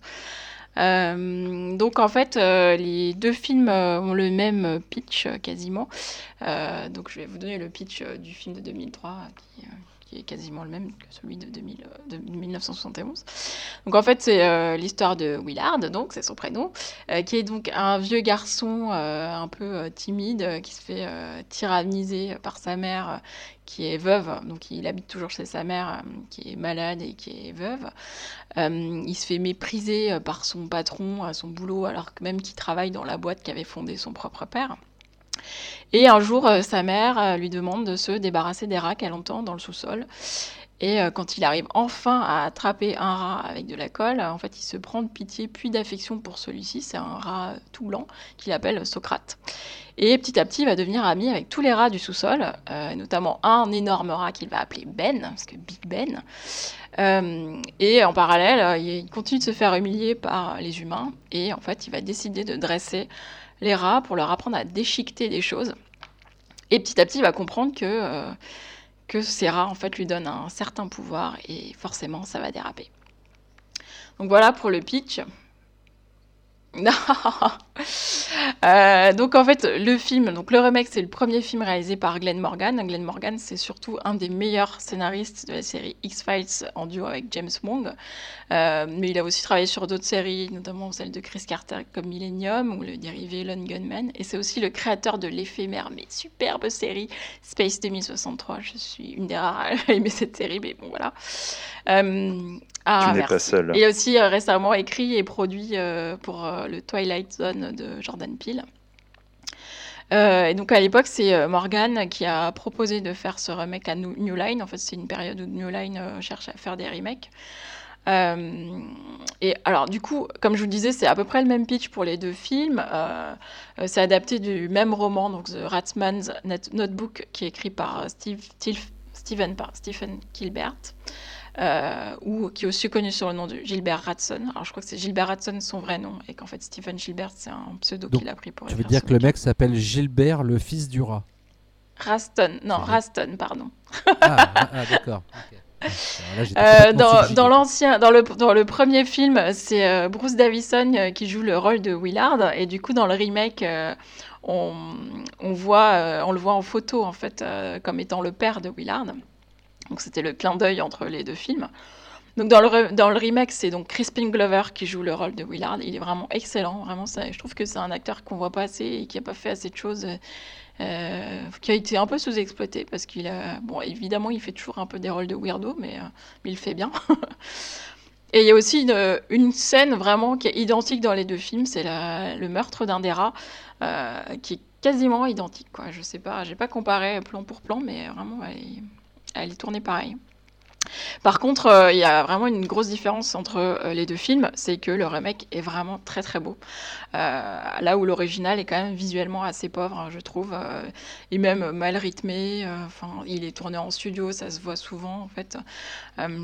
Donc vraiment, le, remake apporte cette facture visuelle, une ambiance un peu gothique, enfin même très gothique. c'est hyper léché. Il y a un générique de début qui est très très beau. D'ailleurs, je me dis que plus ça, va, y a moins il y a de génériques de début en fait au cinéma. Maintenant, les génériques, c'est pour les séries, j'ai l'impression. Euh, là, il y a vraiment un très beau générique. Euh, dans le dans le dans l'original, ce qui est peut-être un peu différent aussi, c'est le personnage de Willard, qui est en fait un peu plus inquiétant euh, finalement que le personnage joué par Christine Glover, parce qu'en fait, dans l'original, il est un peu plus cruel, il est un peu plus idiot en fait parce qu'il est plus entouré, euh, voilà, il est plus entouré malgré tout, il se met lui-même un peu des, bâtons dans les roues. Alors que dans, le remake, euh, c'est vraiment une victime, euh, voilà, rien n'est de sa faute, on va dire.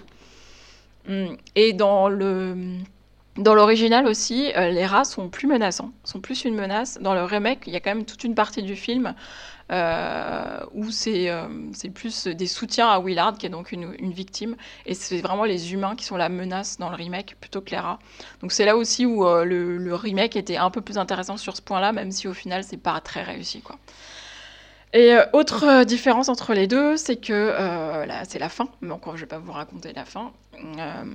mais Étonnamment, c'est le remake qui appelait à une suite, et pourtant c'est l'original qui aura une suite, puisqu'il va y avoir une suite un an après, juste un an après, une suite qui s'appelle Ben, euh, je, vous le, je, vous le, donne en mille, ben. voilà, qui, euh, qui met plus en scène le, le, personnage, on va dire, du rat, du gros rat Ben, euh, qui se passe vraiment juste après le film Willard de 71. D'ailleurs, les cinq premières minutes, c'est en fait la fin du film, hein, comme ça, c'est ok, vous auriez même pas vu le film, on vous met les cinq premières minutes.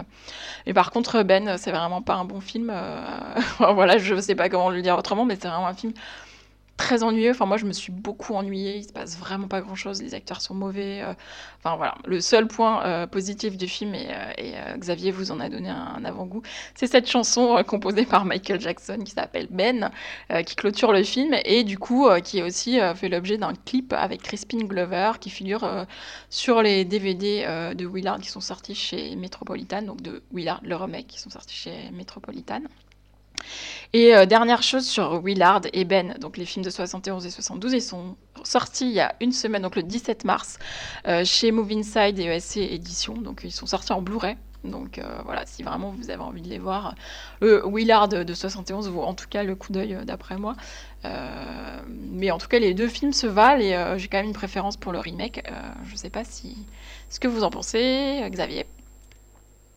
Eh bien, euh, moi, en fait, euh, j'aime bien l'original, parce que j'ai- j'aime bien son côté un petit peu crasse-pouille. Je trouve ça. euh, Enfin, moi, c'est un film que j'aimais bien à la base, ouais. hein, donc j'ai eu la, la chance de le voir en VHS. Et euh, bah, je dois avouer quand même préférer les remakes.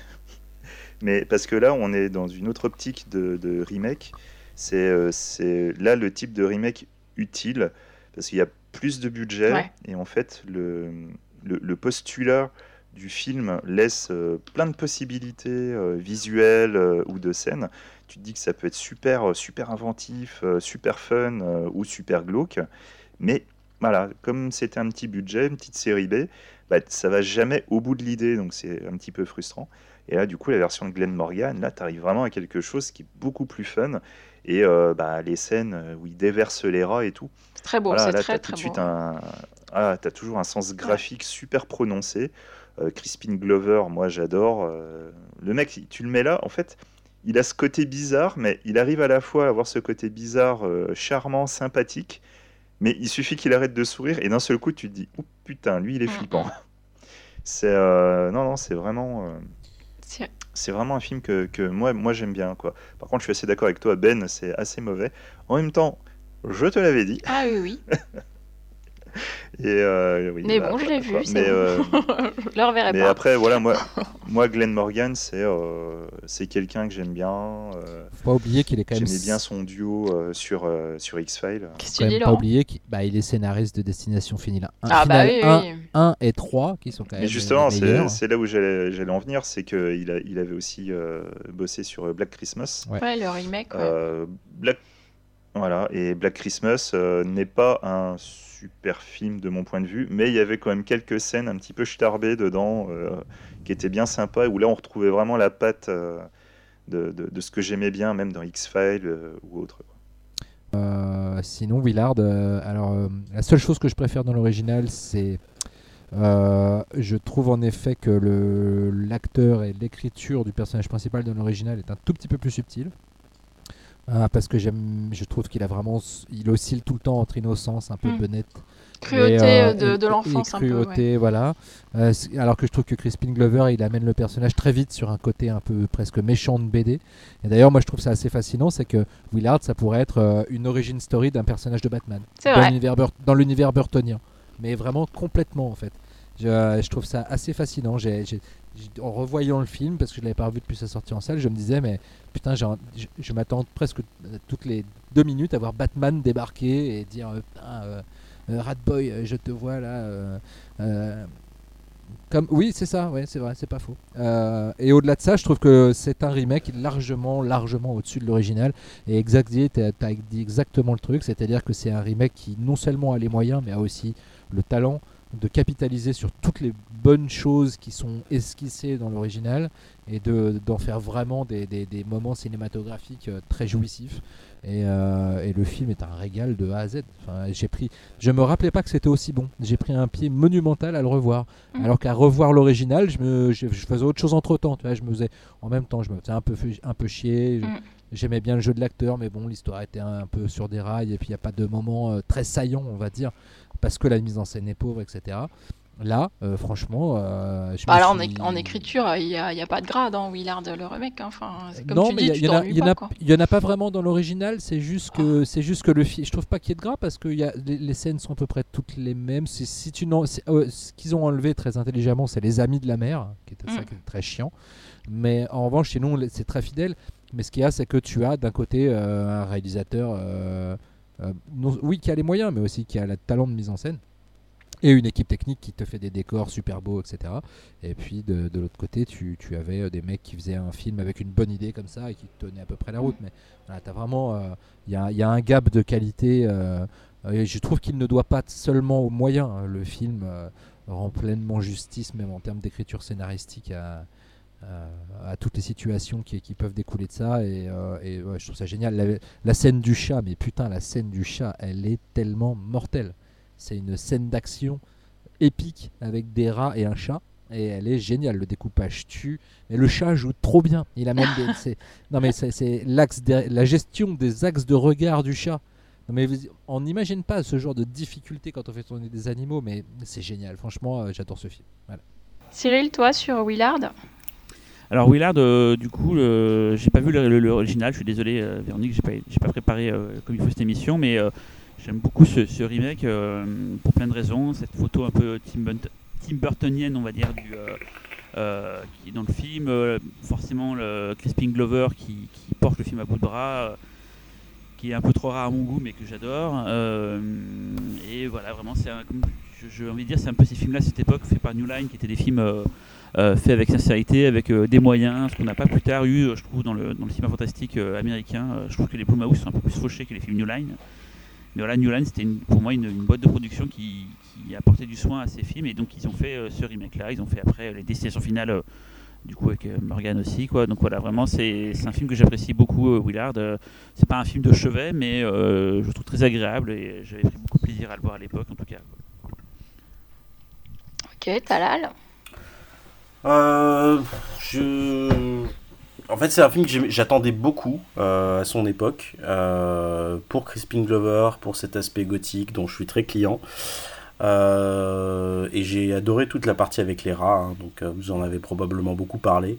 Mais voilà, sinon j'ai trouvé le film un peu vain. Alors peut-être par rapport à ses enjeux finalement qui sont très micro, où on se retrouve après tout à suivre une histoire de vengeance euh, d'un mec qui se fait boulier un peu par tout le monde. Donc en fait c'est cet aspect-là qui m'a peut-être un peu déçu. Euh, voilà. Après je connais pas l'original non plus. Euh, J'aurais bien aimé le voir et je crois qu'il sort bientôt en vidéo. Ouais, ouais, il, est- il sort, c'est ce que je disais, il sort chez euh, ESC Édition et euh, ou Inside. euh, c'est ça, attends, Mm. merde, je, je sais plus. ESC il est sorti le 17 mars. Ah, Willard et Ben. ouais.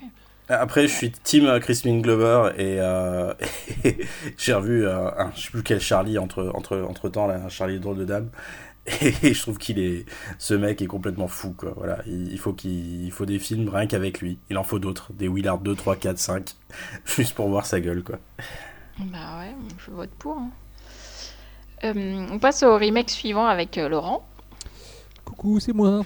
Alors, euh, alors moi, je pense que je, je pense que j'ai peut-être choisi le film le plus polémique euh, euh, de cette sélection. Euh, Oh, je ne suis pas sûr, Laurent Duroche. Hmm, nous allons voir, l'ami. Euh, en tout cas, film qui a créé une énorme polémique quand il a été annoncé, puis quand il est sorti.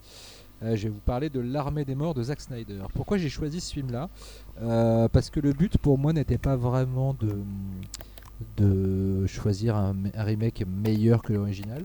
Euh, mais comme euh, on en parlait au début quand euh, Véro nous a tous un peu sondé euh, sur les remakes, hein, je vous rassure, il- Xavier disait que il, il abondait aussi dans, dans ce que je disais et que l'intérêt aussi c'était de voir un petit peu de, de- de- de nouvelles façons de raconter une histoire et de, et voir un petit peu ce qu'un réalisateur pouvait apporter à, à une histoire déjà très connue.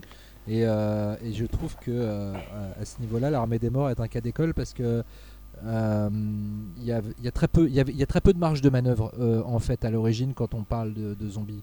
Donc je, vous rappelle, Zombie, donc euh, énorme euh, classique d'entre les classiques de George Romero, un, des films d'horreur les plus solides de, de l'histoire du cinéma, sorti en 1978 et qui faisait, euh, qui faisait suite à La Nuit des Morts Vivants. Je vais avoir un petit rototo, pardon. Euh, Cyril, tu veux chan- chanter la chanson Rototo Non, d'accord, pas avec moi. Ok. Euh, non, finalement, ça va, il est pas venu. Et, euh, et donc, euh, on, on a, on a ce film qui a marqué totalement non seulement l'histoire d'un genre qui est le, le- le- le film de zombie, qui a marqué l'histoire d'un- du, du genre qui englobe le film d'horreur et qui a marqué l'histoire du cinéma. Donc voilà, on- et qui est un film qui est considéré à la fois comme un sommet du cinéma d'horreur, à la fois comme un sommet du de pas du cinéma social, mais en tout cas d'une certaine euh, approche sociale de l'horreur. Donc voilà. Et on a euh, euh, 20 ans, 30 ans après, euh, quasiment, ce, remake euh, qui est confié à, un clipper inconnu au bataillon quasiment à cette époque, à un scénariste euh, dont on ne sait pas quoi penser puisqu'il a commencé chez, la Trauma de Lloyd Kaufman, mais qu'il a quand même écrit juste avant euh, le premier Scooby-Doo Live. Donc forcément, euh, tout le monde a un peu les miquettes et se dit que ce film va être une catastrophe, va être une catastrophe, pardon. Et puis au final, euh, certains pensent que ça est une catastrophe, je n'en fais pas partie. Et quand je parlais de marge de manœuvre, c'est-à-dire que quand on a Zombie, c'est le, le- pitch. euh, euh, voilà, la planète a été envahie par, euh, par des morts vivants qui, qui viennent, on ne sait pas s'ils reviennent de l'enfer ou si c'est une, résultante euh, scientifique d'une maladie. Bref, en tout cas, on, se pose la question là-dessus. Il y a tout un débat d'ailleurs. Le, film de Romero s'ouvre sur un débat à ce sujet. Et puis les, héros vont, vont s'enfermer dans un centre commercial et essayent de survivre à l'intérieur de ce centre commercial qui est, on va dire, un, symbole du, du- consumérisme et du capitalisme. Voilà, donc. Euh, et on se rappelle très bien de, de- ces, de ces passages où les, où les morts vivants euh, viennent reproduire les gestes qu'ils faisaient de leur, euh, de leur vivant, euh, ce, qui fait, ce, qui, ce qui est quasiment toute la, parabole du, du Romero est incluse là-dedans, c'est-à-dire qu'on que nous sommes, des, nous sommes prisonniers d'un système capitaliste qui fait de nous des, des, moutons qui nous, qui nous chevillent à des réflexes euh, consuméristes euh, de base qui deviennent chevillés à notre corps et à notre âme. Et même quand on a perdu notre âme et que nous ne sommes qu'un qu'un amas de chair euh, guidé par ses instincts les plus primaires, notre premier réflexe est de venir au centre commercial pour euh, reproduire euh, ces gestes consuméristes. C'était un message extrêmement fort. Comment on fait un remake d'un tel film au début des années 2000 Et ben justement, on redit pas la même chose. Voilà, on refait pas la même chose. On évacue en apparence tout le côté, tout le côté philosophique et critique pour, pour en faire un, un pur film de zombies assez énervé. Et pourtant, je trouve que la, qualité du, scénario de James Gunn, car donc le scénario c'est James Gunn et maintenant euh, le bonhomme a pris une, toute autre ampleur avec les Gardiens de la Galaxie, Horribilis, euh, etc. Mais, mais euh, et puis Super surtout, qui est son meilleur film. Mais, mais voilà, on- je trouve que l'intérêt en fait de, de, l'écriture de James Gunn dans ce film, c'est d'avoir switché le, on va dire le, côté critique, non pas sur les morts vivants, mais sur les vivants tout court.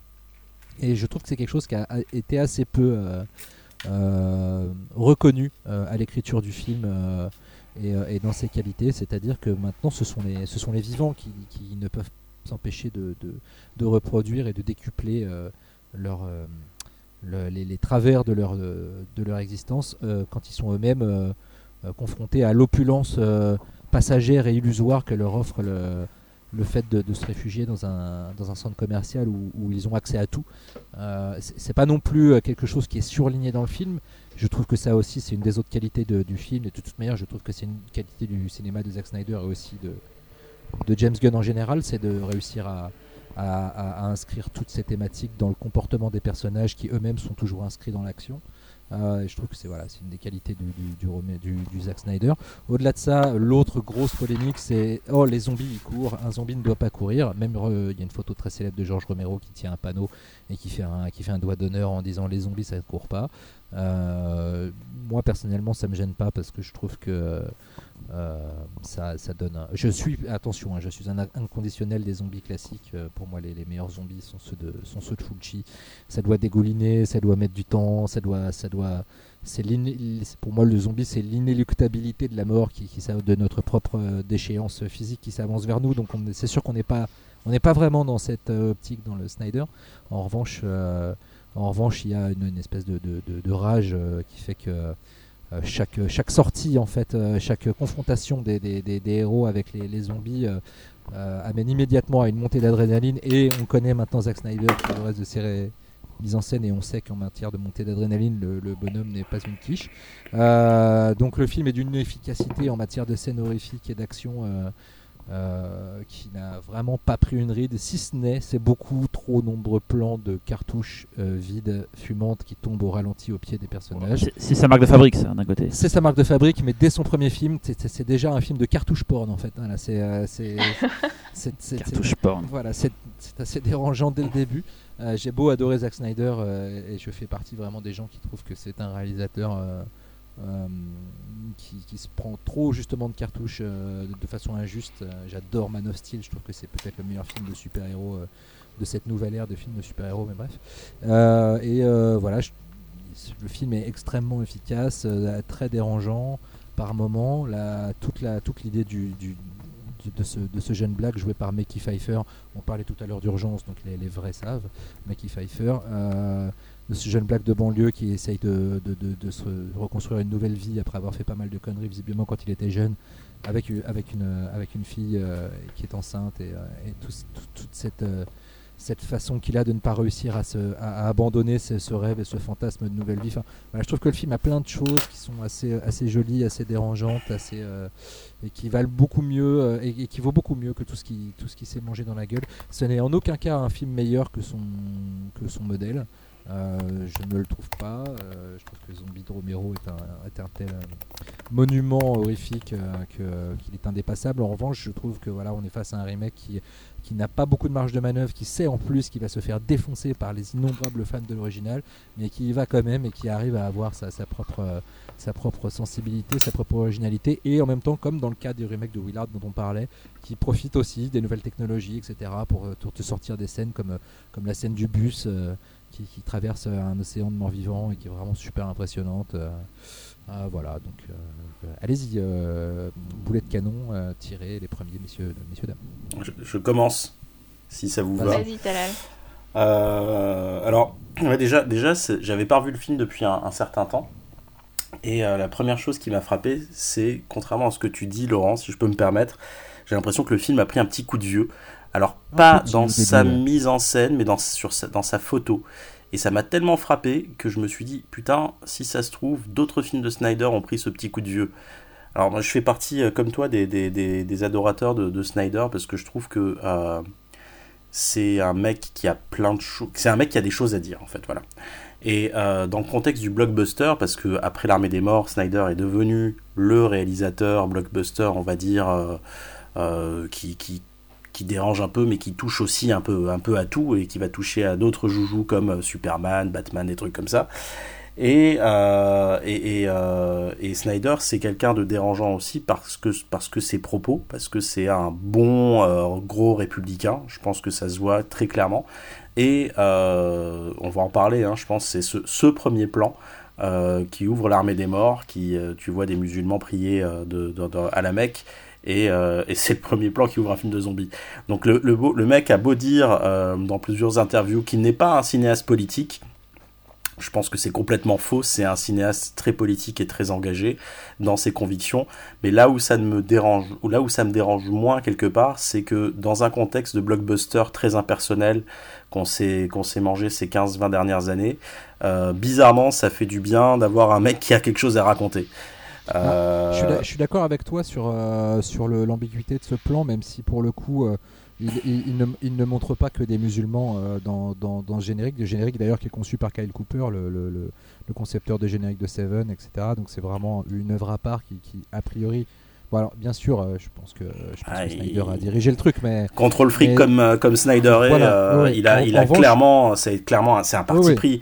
Je, je, en je, je, je, trouve que le, le, le film en lui-même est une est, est, une critique de, de l'Amérique consumériste. Je veux dire, à l'intérieur de ce de ce supermarché. Tu Mais c'est là où c'est là où as un, échantillon de tu as un échantillon de l'Amérique qui est euh, et euh, le film est critique finalement de, de ce qu'est l'Amérique de l'intérieur et pas vraiment de l'extérieur. C'est là où c'est un cinéaste passionnant, c'est que même quand tu prends Watchmen en fait, euh, que beaucoup de gens détestent aussi, je trouve que c'est un film hyper ambigu en fait, notamment sur sa fin et sur justement ce qui fait du personnage de Zamandias. donc voilà, et puis bon, en dehors de ça, en dehors de tout cet aspect politique, euh, généralement, je suis très allergique à ces cinéastes très postmodernes. Tout à l'heure, on parlait de, classicisme et ce, classicisme qui me va très bien. Lui, c'est un cinéaste qui va user des effets et, bizarrement, ça lui va bien aussi. Donc euh, voilà. Euh, sinon, bah, le film, le film, parce qu'on n'en a pas beaucoup parlé, j'en ai pas beaucoup parlé finalement. Je, trouve que c'est un très bon film. c'est un, un premier film, faut le signaler. Et c'est un premier film qui vise très juste, et c'est très difficile pour un premier film en plus de, de, rentrer dans les pompes de, Romero. Euh, le Romero, bizarrement, a moins bien vieilli, euh, même s'il a vieilli sur, sous beaucoup d'aspects. Euh, ça, c'est en revoyant. Mais, mais j'étais content de le revoir, et je trouve que c'est un, un, des remakes qui compte, mais de haut. C'est le haut du panier dans le remake. Hmm. Après, tu, je reviens vite fait sur l'aspect politique de, de, Snyder. C'est indéniable, d'ailleurs, un, de ses, un de ses gros projets en en, cours. C'est une adaptation d'un roman de, de Ayn Rand qui, en matière de d'écrivain avec des idées politiques bien arrêtées se pose là. Euh, d'ailleurs, le film, ça, me fait un peu peur, mais bon, bref, on verra bien ce qu'il en fera. Mais, euh, mais c'est sûr que c'est un, un cinéaste qui, euh, qui ne cache pas ses convictions, mais en même temps, je trouve qu'à chaque fois, il arrive à leur apporter une, une, euh, enfin, il arrive à nous donner des, des, des, des façons de s'accrocher au récit et, et, justement à son contenu qui font qu'on n'est jamais à 100% dans une vision du monde et que, et que voilà.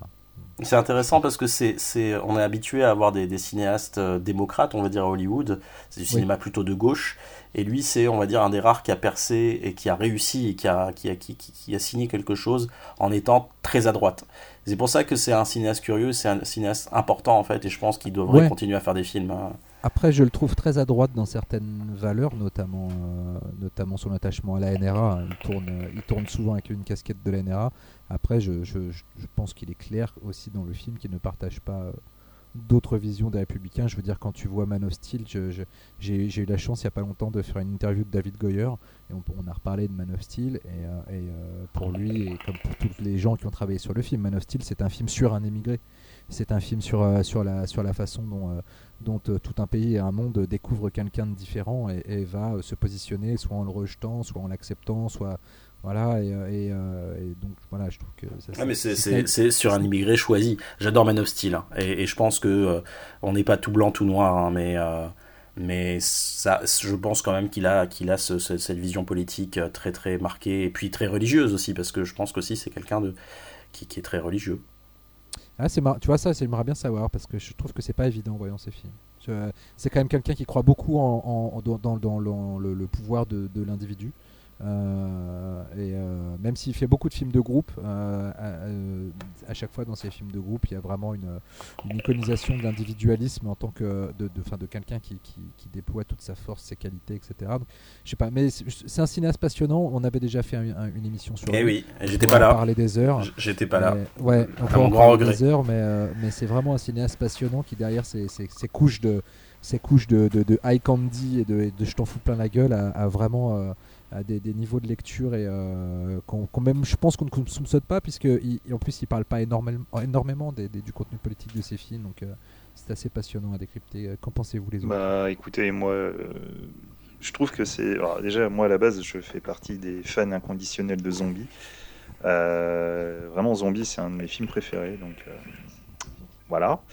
Forcément quand l'armée des morts est arrivée je faisais partie des gens qui étaient un peu inquiets euh, et en fait, euh, quand je l'ai vu, c'est vrai qu'il part dans une direction un peu autre. Euh, donc du coup, ça passait quand même mieux.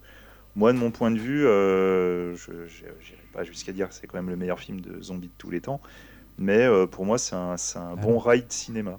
Voilà, c'est un pur ride qu'il faut, qu'il faut voir en salle. Je trouve qu'il a, il a moins d'impact quand tu le vois en, dans ton salon. Euh, je pense surtout au fait que moi, je l'avais vu à l'époque en salle et, euh, et je l'avais revu quand on l'avait passé euh, pendant une, la nuit zombie. Et définitivement, voilà, quoi. pour moi, c'est un, un, film qui doit être vu en salle comme un ride qu'on oubliera très rapidement après, mais voilà. Et par contre, le truc que, dont vous n'avez pas parlé, c'est que à l'instar de Zombie, il y a aussi deux montages de l'armée des morts. Voilà. Tout à fait, ouais. Ouais, D'ailleurs, j'ai revu le directeur Scott, qui est clairement meilleur, parce qu'il y a quoi 10 minutes. Hmm. Mais euh, c'est euh, de mémoire, c'est quasiment que, que, du développement de personnages. Et, euh, l'autre truc aussi super intéressant, c'est qu'il faut absolument acheter le film en physique. C'est super important. Parce que du coup, quand vous allez l'acheter en physique, vous aurez droit à un court métrage en plus de Zack Snyder dont on ne parle jamais, qui est donc The Lost Tape. Et donc The Lost Tape, c'est, ça va vous raconter de Andy. le point de vue du mec dans le. Euh, c'est ça. Le mec et donc c'est réalisé par Snyder, c'est aussi écrit par James Gunn. Et, euh, c'est vraiment sympa d'avoir de, ce petit truc en plus. Quoi. Il, y a, il y a un truc vraiment touchant qui, qui, se dégage. Moi, personnellement, enfin, ok, visuellement, il y a des, il y a des super idées. Euh, la nuée de morts vivants et tout.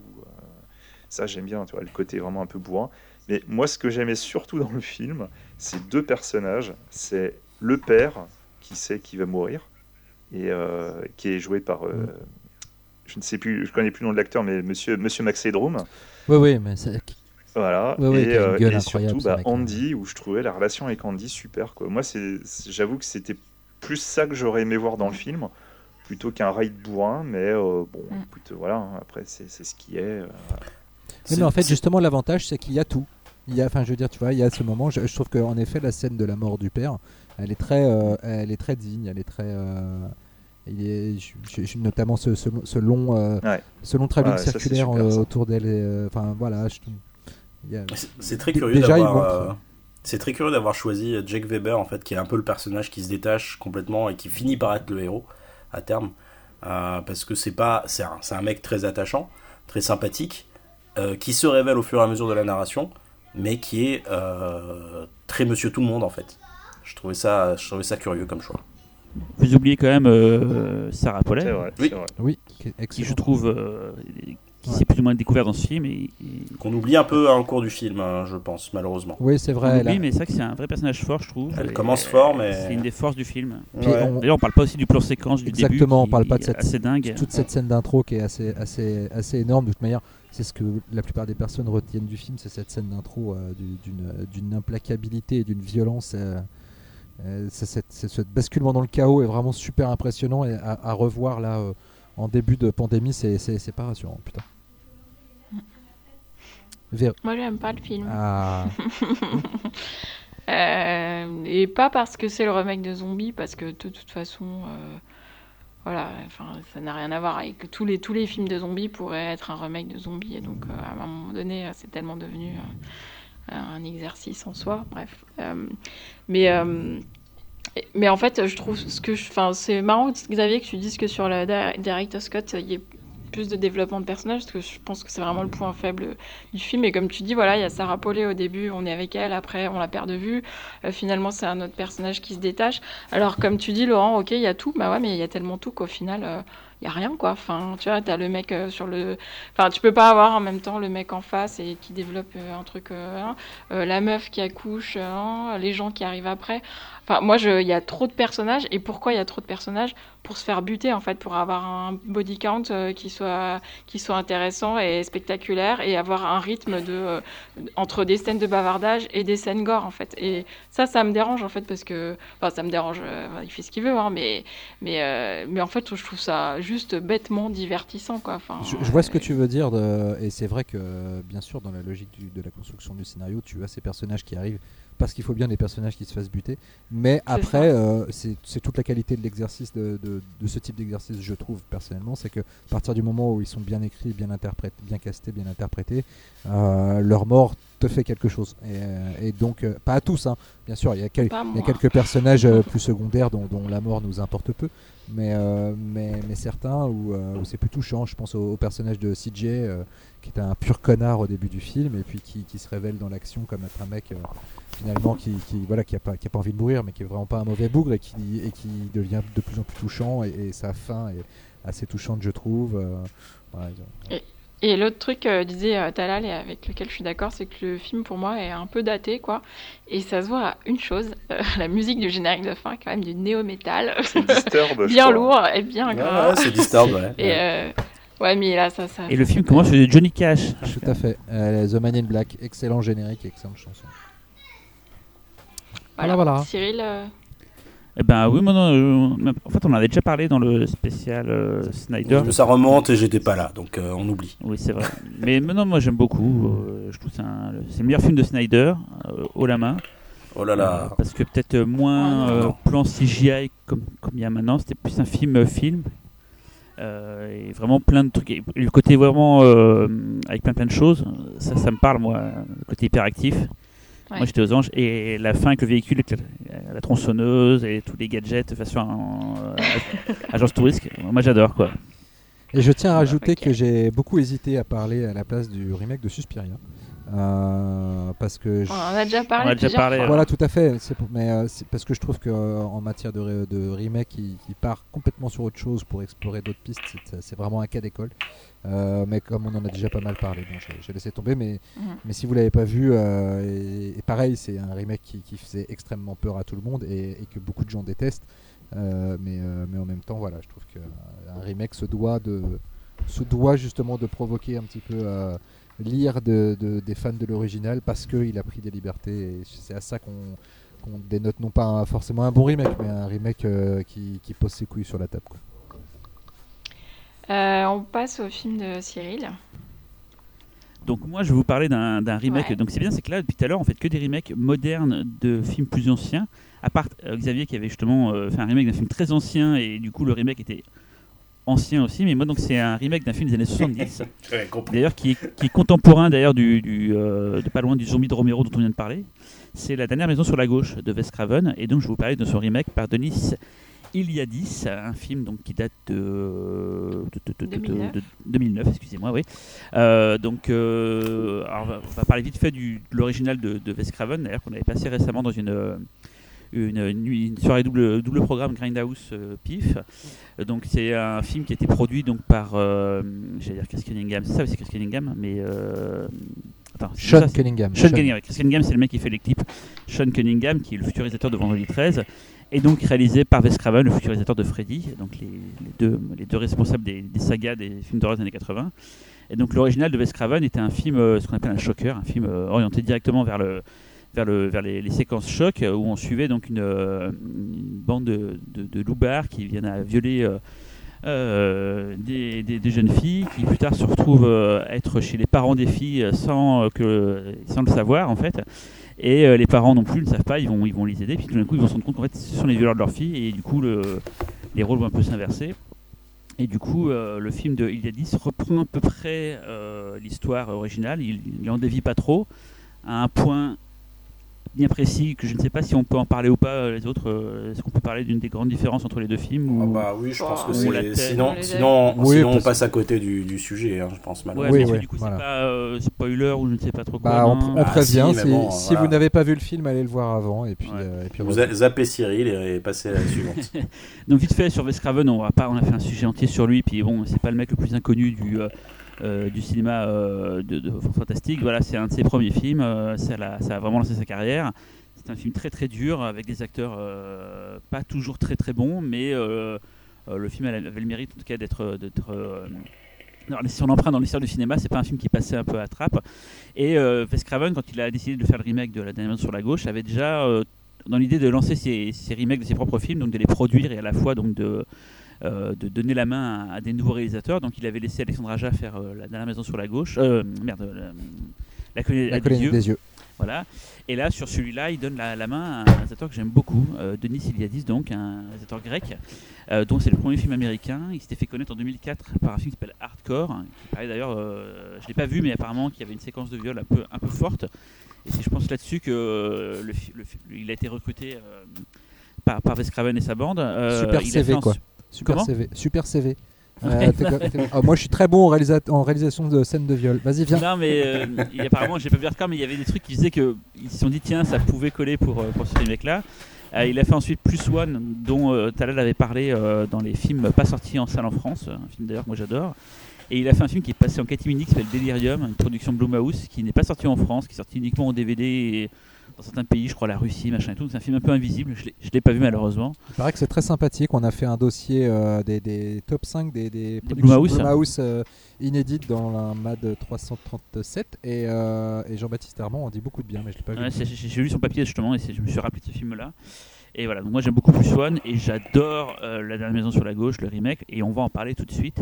Alors déjà, euh, un des trucs que je trouve très intéressant euh, par rapport à l'original, et c'est un truc qu'on avait dit sur Willard, c'est que je trouve qu'il y a une plus-value, même si forcément c'est une autre époque et c'est d'autres moyens, une plus-value visuelle. Je trouve le film de Denis Iliadis très beau. Malheureusement, je ne me souviens pas, je l'ai revu hier donc pour préparer l'émission, et je pensais qu'il était en scope dans mes souvenirs, et non, il est en 1,85, et je trouve que c'est ce qui manque un peu au film. Un gros champ scope qui aurait pu, pour certains passages, euh, magnifier le film. Bon, malgré ça, je trouve qu'il y a une très belle photo.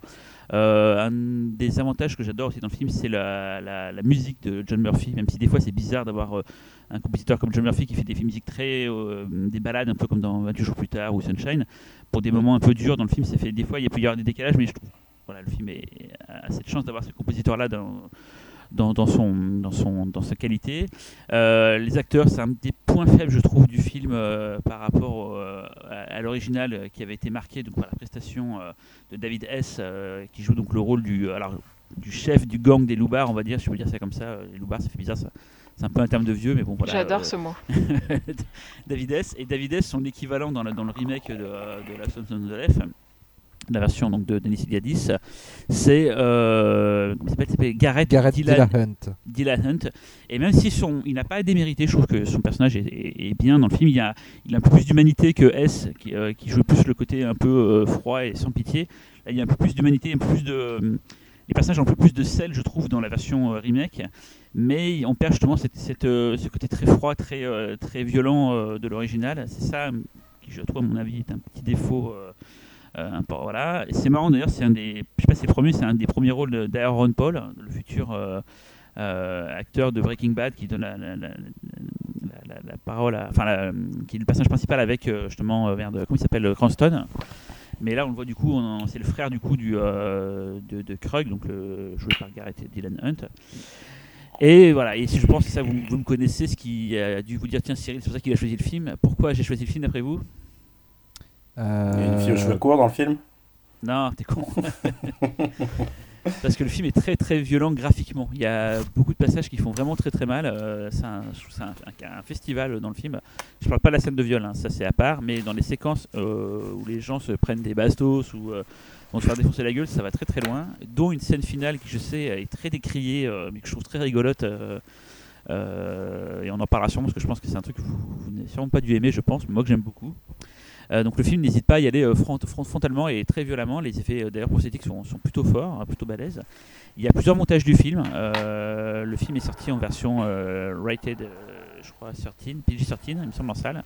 Euh, il est déjà assez PG-13, violent. Sans Non, déconner, pas- il est sorti en peut-être pas-.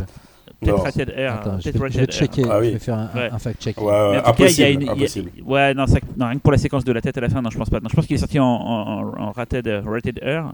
Mais par contre, la version unrated, donc qui est sur les, euh, les, les Blu-ray, sur les, les DVD existants, et euh, va par contre beaucoup plus loin. Il n'y a pas que du la violence en plus. Ils ont rajouté pas mal de choses. Je vous conseille d'aller faire un tour d'ailleurs sur le site allemand euh, euh, Movie Censorship, d'ailleurs qui est une version anglaise où il y a euh, plein de comparaisons de films et c'est vraiment un trésor pour ceux qui veulent voir les différences entre les films. Euh, C'est sorti, voilà. en- c'est sorti en R au salle, hein, la, version, ouais, ouais, version ouais, c'est pas un PG My bad, je suis désolé. Euh, voilà, donc moi pour moi c'est un remake que je trouve mieux que l'original, mais c'est souvent le cas d'ailleurs des remakes de Craven, à part le Freddy, qui je trouvais pire que tout quoi. Mais voilà, souvent Craven pour moi c'est un gars qui a des bonnes idées, mais ça suit pas toujours derrière, et c'est toujours des films qui pourraient faire des, des très bons remakes, et la preuve avec le Aja euh, que j'adore, et donc celui-là que j'adore aussi quoi. Euh, qu'en pensez-vous Qu'en pensez-vous Euh, alors, euh, je, alors, la qualité de. J'adore l'original, je suis un fan énorme de l'original parce que je trouve justement sa qualité, c'est son absence totale de moyens. Et, c'est cette, cette façon de, de bricoler un truc de face d'une manière très artisanale et d'avoir une espèce d'immédiateté, presque d'amateurisme qui donne vraiment l'impression que ce qui se passe se passe réellement. Euh, du coup, euh, du coup, j'étais assez, euh, j'étais assez circonspect du- du- d'un remake plus moderne, plus léché, etc. Et j'ai vraiment pas aimé le remake quand je l'ai vu en salle. Au-delà du fait qu'il avait de la gueule, etc. je trouvais que que Dylan Hunt avait pas avait pas l'envergure malfaisante de, de David S. Je trouvais que la vengeance des parents était moins hum, craspec. Euh, je trouvais que la scène de mise à mort des jeunes filles, euh, qui du coup en plus n'en est pas vraiment une quand on voit le remake. Enfin bon bref. euh, Pas ça pour toutes, passe. hein, Voilà, avait moins de, avait, avait un, un pouvoir de, de fascination répulsion dans l'original qui avait pas. Je trouvais cette fin avec euh, le micro-ondes qui, me fait péter un câble de médiocrité. Euh, et puis, euh, et puis j'ai laissé de dormir le film. Et puis quand tu en as, quand tu l'as choisi, je me suis, j'étais assez content d'avoir l'occasion de le revoir. Surtout que je n'avais pas vu l'unrated. Donc je me suis lancé l'unrated avec une fausse idée en tête. Mais c'est de la faute, je crois, de d'Alexandre Bustillo. J'étais, Alexandre Bustillo m'a raconté que lui, il avait, ils avaient eu le scénar en fait du film qui leur avait passé entre les mains avant qu'il soit tourné, du remake, et que à l'origine, c'était pas une scène de, il n'y avait pas cette scène de micro-ondes, et que il y avait quelque chose de bien mieux. Je me rappelle plus quoi. Et euh, Alexandre, si tu nous écoutes, je crois que c'est ce que tu m'as dit, si c'est pas toi, etc. Mais à pas. Mais bref, quelqu'un m'a raconté ça, euh, et, euh, et je pensais dans cette version unrated qu'il n'y avait plus cette scène de micro-ondes, qu'il y avait cette chose mieux. Et, euh, et du coup, c'est pas le cas. Donc j'étais vraiment vénère à la fin. Euh, Au-delà de ça, euh, je trouve que cette version rated est vraiment, vraiment, vraiment meilleure parce qu'on ressent beaucoup plus la douleur. On ressent beaucoup plus le. Enfin, j'ai l'impression que la scène de viol et la, le- le- la- la torture des gamines est plus longue. Ça dure assez longtemps la scène de viol. Voilà, et elle est plus. Et là, on ressent vraiment plus le calvaire. En fait, je trouvais que toute la force de l'original, c'est de vraiment faire sentir le calvaire et la douleur, euh, et du coup de décupler les sentiments de vengeance, etc. Et que je trouvais qu'il n'y avait pas ça dans le remake. Je trouve qu'on le retrouve dans la version rated. Du coup, j'ai aimé le film. Je trouve, je préfère l'original, mais pour le coup, j'ai aimé euh, cet unrated qui m'a vraiment plus donné ce que j'attendais en matière de, de, de- puissance émotionnelle et de d'envie de défoncer l'écran quand tu vois ces enculés faire ce qu'ils font et, euh, d'être à fond derrière les, derrière les parents. Alors après, il y a euh, aussi, je trouve qu'il y a quand même la, subtilité d'avoir ajouté ce personnage du, fils de, Krug, qui est, qui est un contrepoint euh, moral euh, assez intéressant. J'aime pas en revanche cette idée de faire du groupe une espèce de, de, de, de, de groupe euh, de famille à la solde d'un super vilain euh, capturé par la police et qui s'échappe. Enfin, ça, ça, ça- ça fait un peu trop BD, je trouve tout ça. C'est, Ah, ça fait un peu Manson Family quand même. Ouais, mais justement, je- ce que j'aimais bien en fait dans l'o- l'original, c'est que quand euh, la première fois que tu vois le film, quand tu, quand tu rencontres ces gens-là, tu ne sais pas quel est leur niveau de dangerosité. Et donc tu, tu guettes les signes. Tandis que quand là, quand le remake commence, tu sais que c'est une famille de gros, de gros tarés. Oui, le parce taré. qu'ils ont- ouais. parce qu'ils ont déjà buté des flics d'une façon horrible et tout.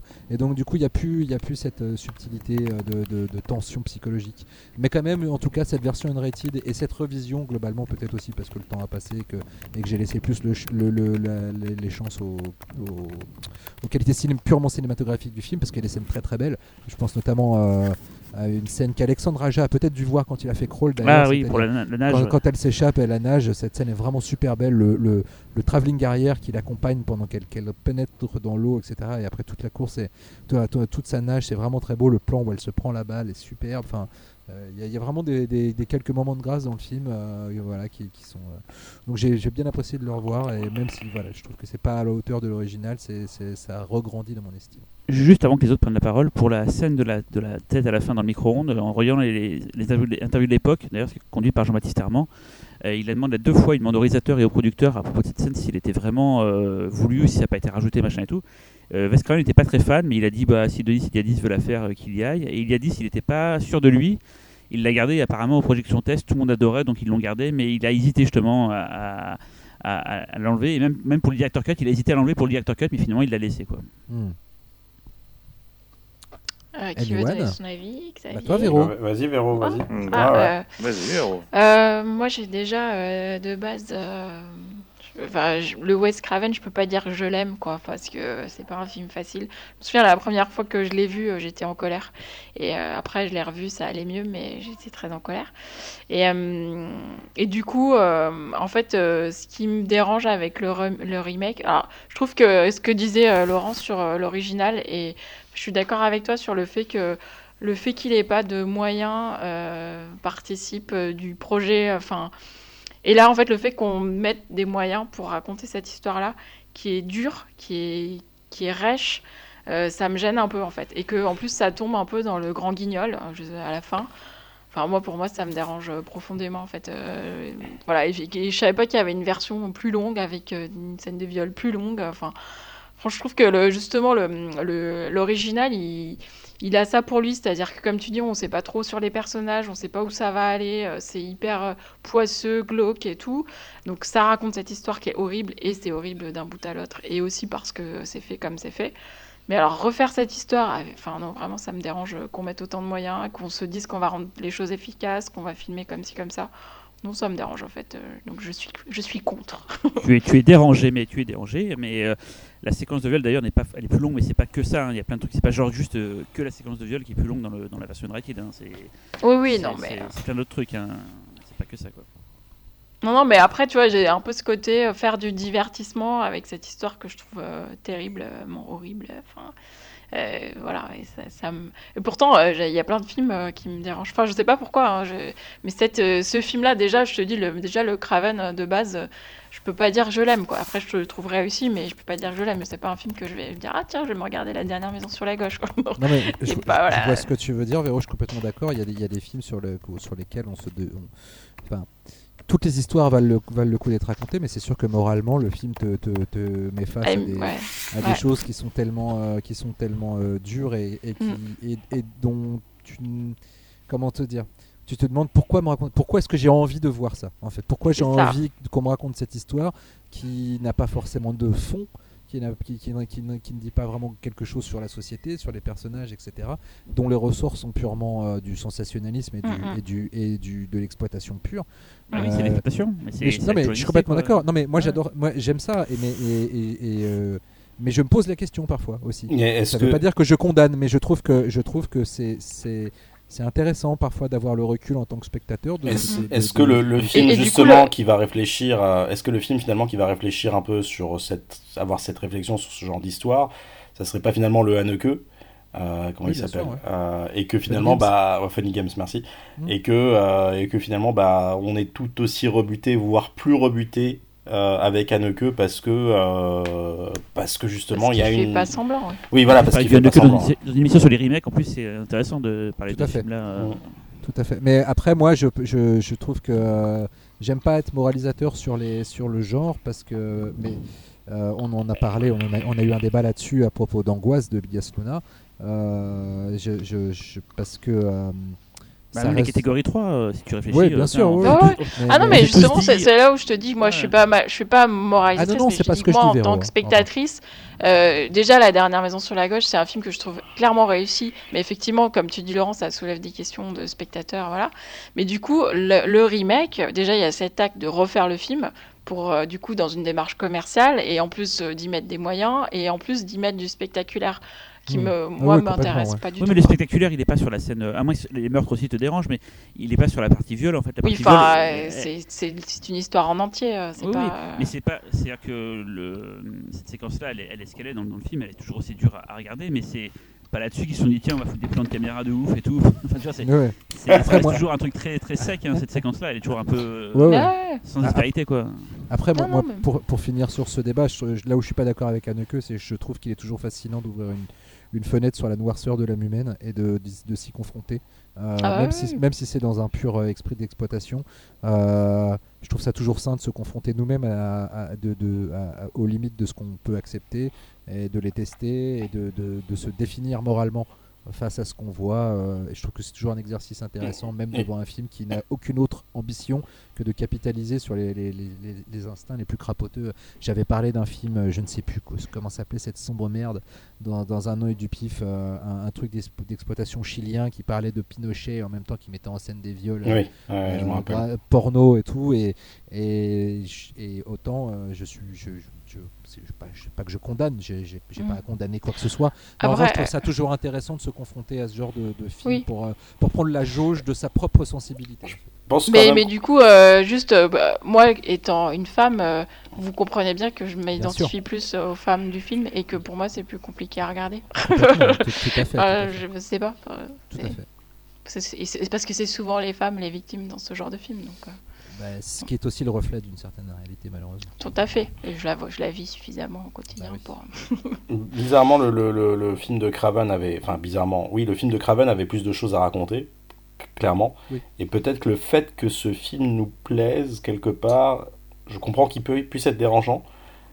Et finalement, c'est peut-être sa mise en scène, en fait, qui fait que. euh, parce que sa mise en scène est très aguicheuse, elle est beaucoup dans la séduction, elle est, c'est, le film est très très beau, euh, Mm. il y a de très belles Ah, scènes, de belles envolées est oniriques. d'ailleurs. ouais, oui, tout le monde, tout le monde est très bon, hein, tous, tous les, tous les personnages sont, sont creusés. Et c'est ça qui fait la différence en fait. Peut-être qu'on avait moins dans le film de Craven où ils étaient peut-être méchants, point barre. Comme tu dis, le personnage du gamin euh, apporte une, une certaine nuance. Mais, mais ouais, c'est- la mise en scène qui, qui, qui, qui porte le film en fait. Et c'est peut-être dans la plupart des remakes euh, qu'on va citer, c'est peut-être celui où euh, il y a euh, un truc de différent qui est porté profondément par la réalisation. C'est-à-dire que le, le, le matériel Ah, de le base. aussi, euh, Talal. Oui, oui, oui, oui, oui, oui, on va, en- on va, oui, oui, on va, en- on va, parler, on- mais- on va en parler. Mais bon, je, avait, trouve, que je trouve que celui-là est particulièrement bien réalisé, quoi. Euh, bah moi en fait, je suis pas très fan du film tout simplement. je, je- je disais ça sent la team Véro ça C'est euh, ouais, je suis je suis Team Véro et Team Laurent. Euh, moi je suis désolé le revoir, euh, je vais pas changer d'avis sur le film. Je trouve que c'est pas un bon film tout simplement. Euh, par contre l'original c'est un film que j'aime beaucoup. Et pour moi la vraie différence c'est qu'au moins chez Craven il y avait il y avait des des éléments psychologique, certes simple, mais beaucoup plus percutant. Le film, il, a, ce côté gritty, il est froid et tout. C'est, pas tant la douleur, il y a quelque chose de, profond qui te donne le malaise, quoi. Alors que le remake, c'est, bah tiens, t'as mal, hein, t'as mal, hein, hein t'as mal. Je préfère le côté euh, traumatique qu'il y a dans l'original. C'est, euh, c'est un point tel que, à l'époque, même les gens, quand ils, ils voyaient l'original, à un moment, tu as une scène avec une tronçonneuse, les gens étaient persuadés qu'on voyait un mec se faire défoncer avec cette tronçonneuse. Alors que c'est absolument pas le cas, hein. C'est comme dans Massacre à la tronçonneuse. hein. Euh, tout est euh, suggéré, ou euh, voilà, il n'y a pas de déferlante de sang. Mais voilà, quoi. Moi, je préfère cette optique-là. Je trouve que, bon, le remake, je, je m'en fous, en fait, du remake. T'es triste, Cyril? Ah non, non, parce que moi j'adore et que ça n'enlèvera pas le fait que j'adore. Et... Et puis un micro-ondes, et t'es content. Ouais, ouais, mais quand je suis content. C'est, c'est... Non, mais pour dire quoi là, moi je, je, je Oui, trouve oui. ce film vraiment admirable et j'adore, la- j'adore tout ce qu'il y a dedans, la musique, la, la- la photo, les plans que tu disais dans Laurent, là, dans la, les plans de notation. Non, vraiment, c'est un film que j'aime beaucoup et je conseille à plein de gens de. C'est- de voir, C'est quoi, peut-être finalement ce, ju- juste pour conclure, c'est- c'est c'est peut-être finalement ce le côté un peu, tu sais, c'est c'est cette cet archétype de la jeunesse américaine, on va dire plutôt des années 2000, hein, qu'on voyait beaucoup dans des films, dans des séries, dans des trucs comme ça, qui sont euh, c'est peut-être là où disons qu'il y a peut-être un propos en fait, le fait de déranger en fait ce, ce- ce- ce- cet archétype en fait qu'on a beaucoup vu à cette époque-là. Alors que dans l'original, il y avait un, il y avait un côté euh, fin du Flower Power Ouais. euh, qui était très très clair. Je veux dire, c'était Mm. des gamines qui, qui se rendaient dans un, dans un concert euh, folk pour aller fumer de la, de la bœuf en écoutant, en écoutant des, des artistes baba et, euh, et qui se faisaient euh, brutalement rattraper, euh, très très brutalement rattraper par la réalité. euh, c'était, c'était assez fort dans l'original ça. Euh, on termine avec le film de Talal. Oui, alors ben, j'ai choisi Maniac de Frank Calfoun. Je me suis jeté dessus dès qu'on a pas évoqué. Non, en fait, je me suis pas vraiment jeté dessus. J'avais parlé, je voulais parler de- d'un autre film que c'est mon remake préféré, c'est le, le Massacre à la tronçonneuse de Nispel, mais on m'a on m'a chuchoté de ne pas en parler maintenant euh, parce qu'on aura un sujet plus tard peut-être là-dessus, peut-être. Et du coup, bah, je me suis euh, rabattu sur Maniac en me disant ah vite vite, j'ai beaucoup aimé ce film, il faut pas que quelqu'un d'autre me le prenne. Et euh, quand je me suis retrouvé devant le film, déjà je vais vous faire une confession. Beaucoup de gens vont me haïr. Je n'avais jamais vu l'original de Lustig. Euh, oui, je sais, je sais, il y en avait quelques-uns et je. je Alors sais attends, attends, juste pour ça, tu as choisi le remake? Ouais, avant sans d'avoir avoir vu vu. l'original Exactement. T'es un gros déglingo. Je suis un gros, je suis un gros déglingo, mais je suis allé, je suis allé peut-être un peu trop spontanément aussi. Et, euh, et donc j'ai fait un exercice, c'est que bah, j'ai vu à, à 24 heures d'intervalle euh, donc le, le- le film de Lustig que j'ai vu bien sûr dans cette magnifique édition du Chat qui fume. Et, euh, et euh, 24 heures après, j'ai vu le film de, de, de Calfoun. Alors je vais faire une confession, une deuxième confession. Je n'ai pas spécialement aimé le film de Lustig. Alors je vais me faire, je vais vraiment me m'agace. faire, je vais me faire vraiment défoncer à tel point que je préfère peut-être le, le, le Henry euh, Portrait of Serial Killer de James McNaughton Euh, parce que euh, parce que c'est peut-être aussi mon humeur j'ai pas forcément j'avais pas forcément envie de voir ce genre de film à tel point que quand j'ai revu aussi le film de, de Calfoun, je me suis dit, oh putain, je vais me retaper un film avec des, des- des- un assassin qui bute des gens. Et j'étais prêt à changer le film. J'allais vous dire, putain, j'aimerais bien prendre finalement Evil Dead ou Ring, euh, qui sont aussi deux très bons remakes. Donc après cette, cette parenthèse 36-15 ma vie, je vais vous parler un peu du film. Euh, donc c'est un film de commande euh, parce que euh, la petite reine, donc euh, studio français, voulait, avait, avait acheté les droits de, de, de, de, de remake de ce film-là. C'est un, développement qui a pris pas mal de temps. Donc justement dans, dans le Blu-ray de, de, de- de- du film de, de Lustig, tu as une interview de Fatih Bediar qui qui parle de, euh, de la façon dont il a été approché pour, euh, pour s'occuper de, du remake euh, du film. Et il, raconte un peu toute l'anecdote du développement, elle, comme quoi, à un moment donné, il était même question que le film se passe en France. C'est une idée qu'il avait proposée, qui n'était pas inintéressante, et que c'était qu'il avait chuchoté que ce soit Gaspard Noé qui réalise le film. Ce qui était aussi une autre proposition intéressante. Mais bon, finalement, le film se passe, repasse pas à New York, mais à Los Angeles. Et, euh, et c'est Alexandre Aja euh, qui récupère euh, le remake en écriture avec son compère Grégory Levasseur et, finalement donc Orange via Studio 37 et Canal rejoignent la danse, qui en fait en fait un film français, contrairement à ce que beaucoup peuvent croire. Moi, je l'avais vu dans une soirée du PIF, il me semble. Corrige-moi si je me trompe, Cyril. Non, c'était les 40 ans de Mad Movies. Ah, c'était 40 ans. Bah, voilà, j'étais pas loin. 35 ans, 35 ans peut-être, je sais plus. mais Ouais. euh, 35, ouais. c'était l'anniversaire de Movies et on avait fait une soirée avec la première euh, française après Cannes. Alors euh, non, du non, alors parce que attends, les 35 ans c'était euh, à la Cinémathèque, donc c'est pas les 35 ans. Enfin bon, je l'ai vu. Au, je crois que je l'ai vu au Linder, il me semble. Euh, Non, non, c'était au Gaumont Opéra Capucine. Ah putain, bah, je suis complètement à la ramasse. On avait fait une soirée avec, euh, avec New York 97, avec euh, Starship Troopers, avec euh, Shaun of the Dead, il y avait euh, Massacre tronçonneuse. euh, c'était un, un film par décennie en fait. bon, ok. Et ça commençait par Maniac. Je tu, l'ai crois vu. que ça tu crois que ça s'appelle Maniac, hein, c'est ça aussi. Je crois, ouais. alors, euh, et alors, et le film est pour pour pour pour pour info, le film a été présenté en avant-première, hors compétition au Festival de Cannes, ce qui n'est pas rien quand même. Je pense que euh, la petite Séance de minuit, je crois d'ailleurs. séance de minuit, tout à fait. je. Et bon, j'imagine que la petite reine n'y est pas pour rien, mais le, le film a aussi ses qualités. Je vais en parler. Donc le réalisateur, c'est Frank Calfoun. Euh, alors on sait très peu de choses sur Frank Calfoun, hormis qu'il a été euh, comédien à une époque. Euh, qui, que c'était un cinéaste français, euh, alors qu'en revoyant le, en voyant le making-of, je me suis dit, mais non, il a rien de français, peut-être peut qu'il n'est pas français, j'ai vérifié, il est bien français. Euh, donc c'est un, je pense, je suspecte qu'il est un vieil ami de, de- d'Alexandre Aja, parce qu'ils ont travaillé longtemps ensemble, et notamment, donc Aja a produit son premier long métrage, qui s'appelle P2, que je n'ai pas vu personnellement, euh, qui paraît qui a plutôt une bonne réputation. Euh, C'est- c'est- c'est oui, bof, Je hein. déteste le film. Mais toi, toi, t'as, toi, t'as- t'as une raison particulière de le détester, euh, Xavier. Ah bon, bref. Euh, pas les parkings, c'est pour ça. En tout cas, il a, il a, il- après, il est, enfin, en dehors des films euh, qu'il a, qui, qui- qui ont été produits par Aja, euh, j'ai l'impression qu'il n'y a pas sur son tableau de chasse des trucs très glorieux. Et un polar urbain avec Cuba Gooding Jr., dont je n'ai même pas noté le titre. Euh, un thriller technologique qui s'appelle I Lived, dont je n'ai jamais entendu parler. Et une Blumhouserie inédite qui s'appelle Prey, qui me semble est sortie l'année dernière. Euh, donc Maniac est définitivement euh, son meilleur film, en tout cas de ce que j'entends sur P2. Et euh, ça veut peut-être dire que finalement c'est quand il est avec Aja qu'il fait d'excellents films. Enfin en tout cas je vais le parler dans le cas de Maniac pr- précisément. Alors c'est pas forcément, donc j'ai revu le film et je trouvais pas que c'était... que ça m'a pas laissé l'impression que j'ai eu la première fois que je l'ai vu. Euh, la première fois que je l'ai vu j'avais vraiment pris une claque, euh, notamment pour sa mise en scène, finalement très très tape à l'œil. Parce que ce qui fait la différence, une des différences majeures en tout cas avec euh, le film... le film original, c'est ce choix de faire tout le film en POV, donc en point of view, vue subjective. Et donc on, le, la caméra, on spectateur, regardons toute l'histoire à travers les yeux du tueur. Euh, L'autre truc euh, qui différencie complètement de l'original, euh, en dehors du fait que ça se passe à Los Angeles et que du coup ça change un peu l'ambiance, c'est le choix du casting.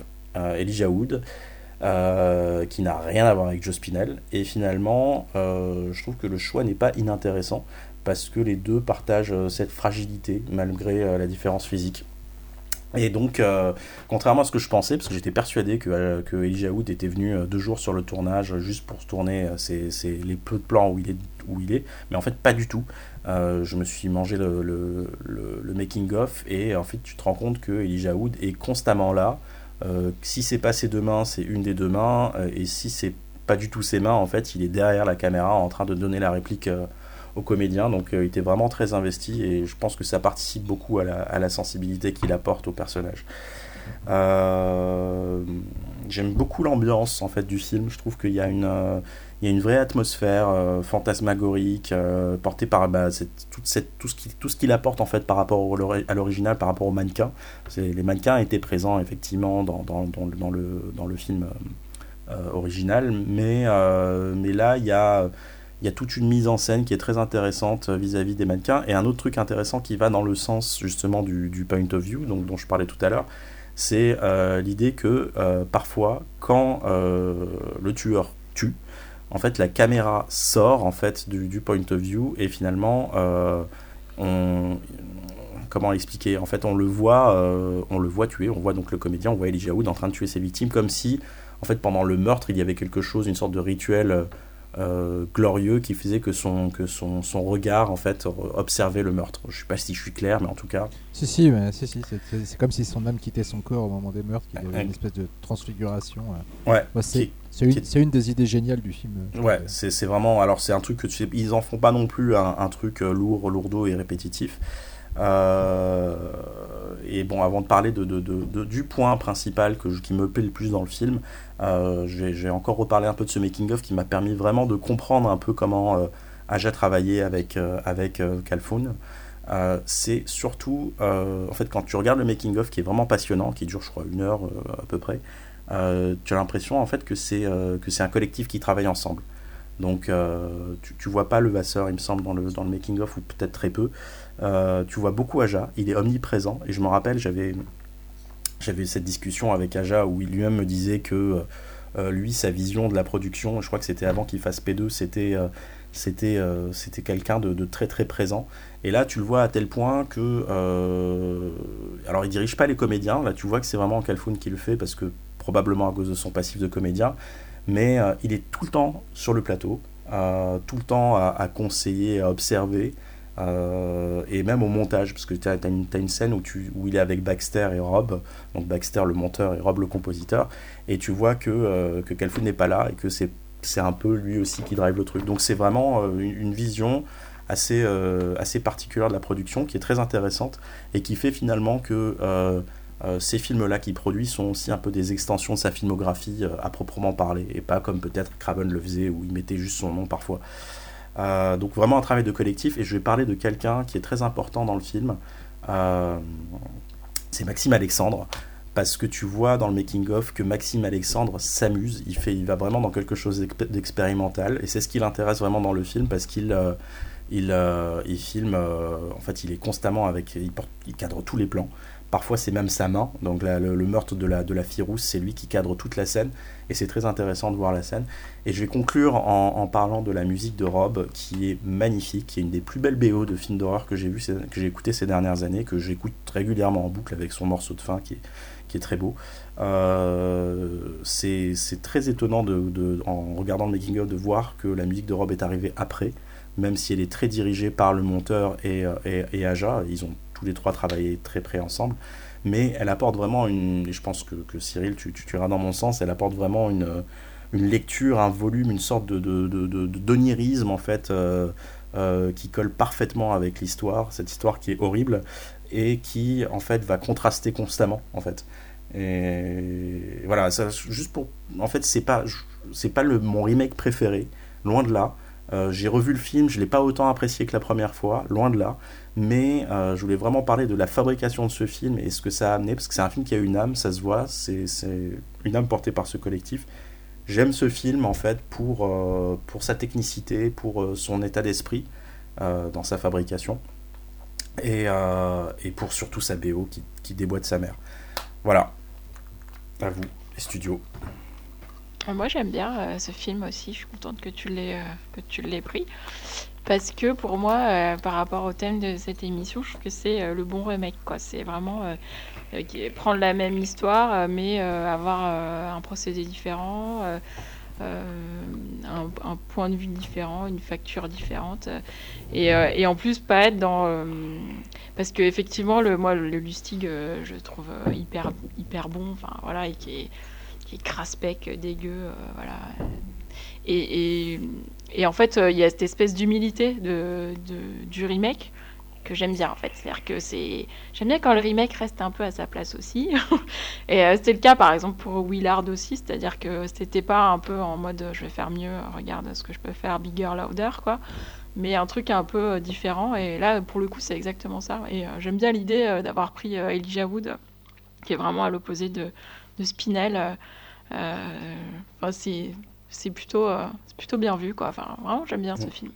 Mais à contrario du Spinel, j'ajouterais juste ça, et pour terminer euh, mes, propos, euh, en fait, tu as un truc qui marche très bien dans le, dans le film original que, qui ne marche pas du tout dans le film euh, de, de, de, c'est euh, c'est la psychologie du personnage. C'est-à-dire qu'au bout d'un moment, et ça m'a surtout fait ça en revoyant le film, il y a quelque chose qui marche pas en fait dans la psychologie du personnage que, qui, qui, fait que je n'y crois pas vraiment en fait. Il y a quelque, mm. Je sais pas comment dire, je sais pas comment l'expliquer encore une fois, mais c'est voilà, il est peut-être un peu, un peu too much, il y a un truc un peu mm. too much, alors que dans le film de Lustig c'était très juste, et c'est là où le film de Lustig vraiment est plus finalement crédible, parce que ça, ça colle avec son, son côté euh, frontal et un peu documentaire qu'on voyait dans la... Mais du coup, je me demande si finalement, euh, pour moi, ça a, marche, ça a pas marché parce que j'avais déjà vu le Lustig et que du coup, je connaissais un peu déjà ce personnage, en fait. Tu vois ce que je veux dire mm-hmm. euh, Donc du coup, euh, effectivement, peut-être qu'en voyant Maniac de Calfoun sans, sans, connaître le personnage de Lustig, il y a des choses que, qui te manquent. Mais je les ai certainement remplies inconsciemment, en fait. Voilà. Les autres? Ben, bah, étonnamment, euh, en fait, moi, c'est un film qui me faisait très peur. Euh, j'adore l'original et, euh, et, surtout, j'avais vu P2 et j'ai tellement détesté P2 quand j'ai vu que c'était eux qui s'occupaient du remake de Maniac. je le sentais pas du tout, quoi. Donc, du coup, j'avais pas été le voir en salle. Et en fait, c'est Laurent, pas Monsieur Duroche, et Monsieur Lopéré, avec qui on avait fait le catégorie 3 qui, euh, qui n'a pas arrêté de me tanner euh, pour que je vois le film parce que euh, si, si, c'est vachement bien, il faut que tu le vois et tout. Bref. Et ce qui s'est passé, c'est qu'en fait, il l'a trouvé à pas cher, il m'en a pris un exemplaire, il me l'a ramené, j'avais plus trop le choix. Et bien lui en a pris, car en fait, j'ai trouvé que le film était, était pas mal du tout. c'est surtout la réalisation, moi, qui m'a plu dans le film. Euh, euh, et, comme, euh, comme le dit Véro, j'aime bien aussi quand l'original a sa place toujours. Et que un moment tu peux te dire bah voilà soit j'ai envie de mater l'original soit le remake c'est des choses suffisamment différentes pour que suivant mon humeur bah voilà j'en choisisse un comme ça en passant. Voilà. Et là c'est exactement ça. Si je veux du gritty je veux du sale je veux du méchant forcément je vais regarder l'original. Par contre si je veux avoir quelque chose de plus euh, expérimental, quelque part, ben je, je préférerais le Calfoun. Dans les, les, super idées qu'il y a, effectivement, l'excorporation, euh, quand il tue, euh, il y, a des trucs mentaux qui sont mis en image que je trouve vraiment super intéressantes. C'est un, un chouette remake qui fonctionne bien. L'excorporation, c'est intéressant aussi pour pas placer le, le, spectateur en position de tueur, parce que c'est pas forcément quelque chose que tu as envie d'imposer à ton public, j'imagine. Ouais, il y a ça aussi, mais du coup, c'est euh, moi ce que j'aime aussi, c'est cette manière d'arriver à te montrer, euh, je dirais une sorte de d'extase dans le meurtre. C'est euh, voilà quoi, une sorte de, c'est comme si, comme s'il était libéré en fait quand il tue. Et du coup, je trouve que ça se retranscrit bien avec ce truc comme ça là, en lévitation et tout. Enfin, c'est c'est vraiment pas mal quoi. Plus certains jeux de réflexion et tout où euh, voilà quoi, c'est euh, tout de suite il y a un truc qui est assez intéressant. Tu te dis que ça met le tueur face à lui-même et voilà quoi, ça amène plein de choses comme ça, euh, des choses qui sont logiquement sensorielles, qui sont bien mises en image. Je sais pas, il y a une sorte d'instant de grâce avec ce film. Donc, Cyril, Laurent? Je vais peut-être parler. Juste moi, c'est marrant, il y a des parallèles à faire avec le, le, remake de Zombie, parce que tout comme le remake de Zombie, les gens avaient hurlé à l'époque en disant mais non, c'est pas possible de faire un remake pareil un film pareil. Et surtout quand l'annonce d'Elijah Wood pour remplacer Spinell, ça avait, je me souviens, ça avait fait un tollé. le premier, j'avais dit, mais ils sont fous, ils sont fous pour prendre un, gringalet comme, euh, comme Elijah Wood. Et finalement, bah, ça fait le job. C'est un film qui marche énormément bien. Et un truc, je me disais, quand on avait passé au pif une année, on avait fait euh, une édition, on avait la pub pour Maniac qui passait genre avant chaque séance quasiment. Donc on l'a beaucoup vu la bande annonce. Et un truc qu'on s'est fait comme remarque avec Fausto, c'est que le travail sur le son, il est quand même assez mortel.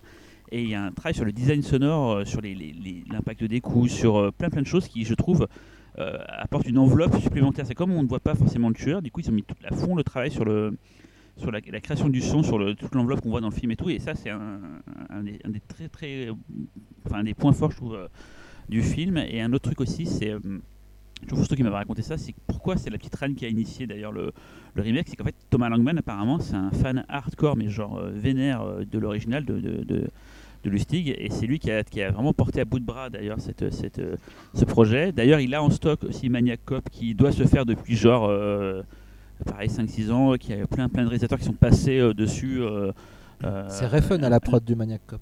Il y a Refn, ouais, mais il y avait, c'est toujours aussi le titre qui est derrière. Ouais.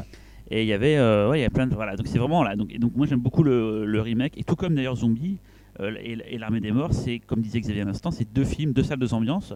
Et c'est des films qui sont finalement sur un postulat. Finalement, c'est très simple quand tu réfléchis. Zombie, c'est euh, des zombies dans un, dans un supermarché, si tu résumes bêtement.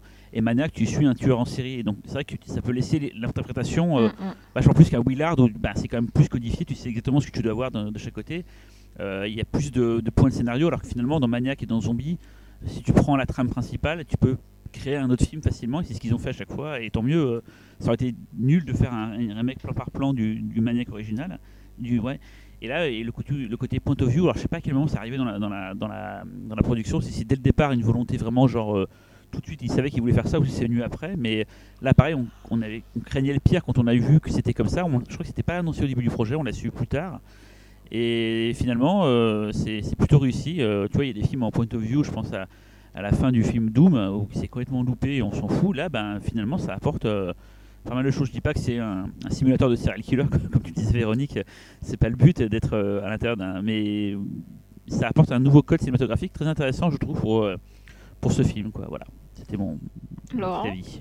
Euh, alors, moi, c'était difficile parce que, pareil, je- le- pour moi, l'original est peut-être mon plus grand souvenir de visionnage VHS euh, de ma jeunesse. Euh, j'étais tellement. euh, Château. Ouais, j'étais tellement, mais juste halluciné par ce que je voyais à l'écran que le film est vraiment resté parmi mes, mes, mes expériences de, de cinéma les plus frappantes et, et, et j'avais beaucoup d'a priori sur ce remake alors que je suis très content que tu l'aies choisi Talal parce que je trouve que ce remake là démontre, démontre que la mise en scène fait tout dans un film et que tu transcendes euh, tu, tu, tu t'élèves largement au niveau de, ton modèle que je pensais irrattrapable, enfin inatteignable, euh, parce que tu as choisi un mode de mise en scène totalement différent qui apporte un tout nouvel éclairage euh, et une toute nouvelle approche euh, qui renforce en fait les sensations de l'original, parce que dans l'original tu étais déjà dans la tête du tueur en série, là tu l'es encore, tu l'es physiquement.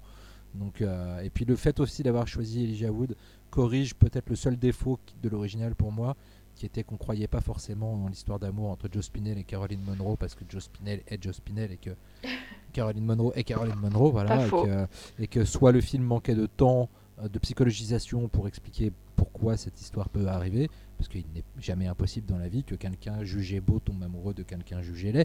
C'est pas la- là n'est pas la question, mais en revanche c'est pas forcément très facile à faire avaler un spectateur sur une heure et demie euh, d'un film dont l'essentiel est quand même euh, il faut bien l'avouer, de voir des gens se faire tuer de, la façon la plus cracra qui soit. Euh, mais euh, et du coup, c'est vrai que c'était assez intelligent de, prendre Elijah Wood, qui est, qui est- un acteur qui est capable de, de, porter à la fois en lui un attachement émotionnel, une certaine beauté pas classique, un peu, un peu homme-enfant, et, et en même temps une bizarrerie. Donc ça, c'était un, choix intelligent. Et puis oui, voilà, cette, ce- ce transcender le transcender l'approche par la mise en scène, euh, par une idée de mise en scène qui est tenue jusqu'au bout, qui fonctionne, qui, qui est à la fois visuel et, visuellement et thématiquement euh, passionnante à voir se développer sous nos yeux. C'est un, c'est un, un petit coup de génie, je trouve. Voilà, donc euh, ouais, ouais, j'ai- j'aime beaucoup le film. Surtout que Aja avait déjà, en fait, euh, s'était déjà frotté à l'exercice du remake à deux reprises. hein. Je pense que c'est, Oui. c'est Piranha est antérieur, hein, il me semble. Euh, ah, je sais plus ça. C'est 2010 Ouais, et c'est en- c'est 2011. Ouais, c'est ça, c'est c'est antérieur de, de peu. Et que bah, du coup, bah, je crois qu'il il a, il a eu le temps de, de, de, de se poser les questions de euh, bah, comment on adapte. Et je pense que déjà, le, bon, on en avait déjà parlé, hein, de la, la- la- le remake de La Colline à des yeux. Trouve déjà, il y a, il y a quelque chose, des partis pris qui sont différents et, et, et assumés. Euh, bon, Xavier ne sera pas d'accord avec moi, je suppose. il est en train de serrer les dents. Mais Non, même pas. même pas. Bon, puis, Euh, pour le coup, mais- c'est- ça vaut, mais ça vaut pas voilà. le coup d'amener Piranha dans le, dans le truc parce que euh, Aja lui-même n'aime pas Piranha. le film a été fait dans des conditions euh, fin- financières qui, qui, qui l'ont totalement empêché de faire ce qu'il avait en, dans- en tête. donc. Et, et du coup, du coup c'est pour ça que, que je pense que ce film est très réussi, c'est qu'il y a eu ce recul justement et, et de voilà, il s'est déjà attaqué à deux monuments, on va dire, et à peut-être un plus grand monument et, et il a pu le, prendre le taureau par les bonnes cornes et il est bien entouré aussi. Il faut, faut, c'est aussi ça qui fait que le film est réussi, c'est que je pense avec l'exercice, il a, ils ont vraiment créé une famille qui fait que ben euh, Finalement, il y a- je pense que quand tu, tu as l'habitude de travailler avec des gens, tu as moins de, tu perds moins de temps en fait, tu comprends plus vite et c'est ce qui fait pour que, que tu bosses encore avec ces gens-là quoi. À noter pour Elijah Wood, c'est que c'est un vrai fan de fantastique, donc il avait joué dans Faculty. Mais il produit des films. Spectrovision, c'est une boîte qu'il a cofondée avec euh, deux potes. Et en fait, ils ont produit plein plein de trucs, dont, Mandy par exemple, euh, avec Nicolas Cage. Enfin, ils ont vraiment produit pas mal de choses. Et, et Wood, c'est vraiment un fan, euh, fan de fantastique sans, aucun cynisme. hein. Vraiment, c'est quelqu'un qui aime ça profondément, qui fait beaucoup. On s'en rend pas forcément compte, mais qui fait beaucoup pour fantastique actuellement. Quoi. D'ailleurs, il c'est pas impossible que tu rebosses avec Aja parce que Elijah Wood veut absolument produire un remake de- des Griffes de la Nuit. Et euh, il était question à un moment donné que Aja en soit le réalisateur. Euh, je sais pas où ça en est, mais, euh, mais voilà. En tout cas, ça serait un très bon choix. euh, ça serait un très bon choix. Je crois que c'est encore les ayants droit qui, qui sont, c'est la famille, euh, la famille Craven qui a récupéré les droits. Et donc du coup, bah ça, ça dépend d'eux, je crois. Mais effectivement, euh, moi, je, quitte à quitte à voir quelqu'un se frotter à à Freddy, que ce soit pas un, un, un énième Yes Man, j'ai- j'aimerais vraiment que ce soit Aja, et, parce que je pense qu'il aime vraiment ça. C'est pas pour rien qu'il fait beaucoup de remakes, quoi. Ouais, et puis je pense que Xavier est d'accord. Oui, Il adore Aja. forever. Euh, bon, eh bien, merci. On va terminer avec euh, Cyril. Et donc, Cyril, qu'est-ce que tu as choisi comme euh, musique euh, Attention à ce que tu vas dire, Cyril. Et bien, sans surprise, on va parler de la musique de Rob pour Maniac. Ah bah voilà. Non, mais j'ai quand même regardé les films qu'on a choisis tous. Et j'aurais pu prendre le Moroder en fait. Mais. euh, T'aurais pu prendre que- Ben Moi, je suis Ben- très déçu. hein. Non, genre, franchement, Moroder, il a, il, il- voilà, il a pas dépareillé. Franchement, c'est- elle, elle est sublime, la musique de Moroder. Mais c'est vrai que, euh, vu qu'on avait invité Rob à parler de, de son travail, que vraiment la musique de Maniac, elle tue, euh, je ne voyais pas ne pas passer euh, ce morceau-là. On va, on va écouter le morceau. On va euh, pas le passer, hein, par contre. Ouais, on va pas le passer, oui. Vous allez pouvoir écouter de votre côté euh, le morceau Doll, euh, qui est un peu le main theme, euh, enfin, le thème principal du, du film, euh, sachant qu'il y a un morceau que j'aime beaucoup, qui est le morceau de fin, qui est un morceau chanté, euh, que je vous conseille aussi d'écouter, euh, qui est très très beau. Il s'appelle Juno, qui est que, ouais. que j'écoute souvent. hein. C'est très très bon morceau. Il est très beau ce morceau, mais là on va, on va, je vous invite à écouter plutôt Doll, euh, qui est donc le, le thème principal du film et qui est euh, voilà, qui, euh, qui en plus a plusieurs parties. euh, vous allez voir ça. euh, Il y a un début très très très bizarre avec des sonorités euh, au synthé très très chelou et après ça commence à se voilà c'est un très beau morceau.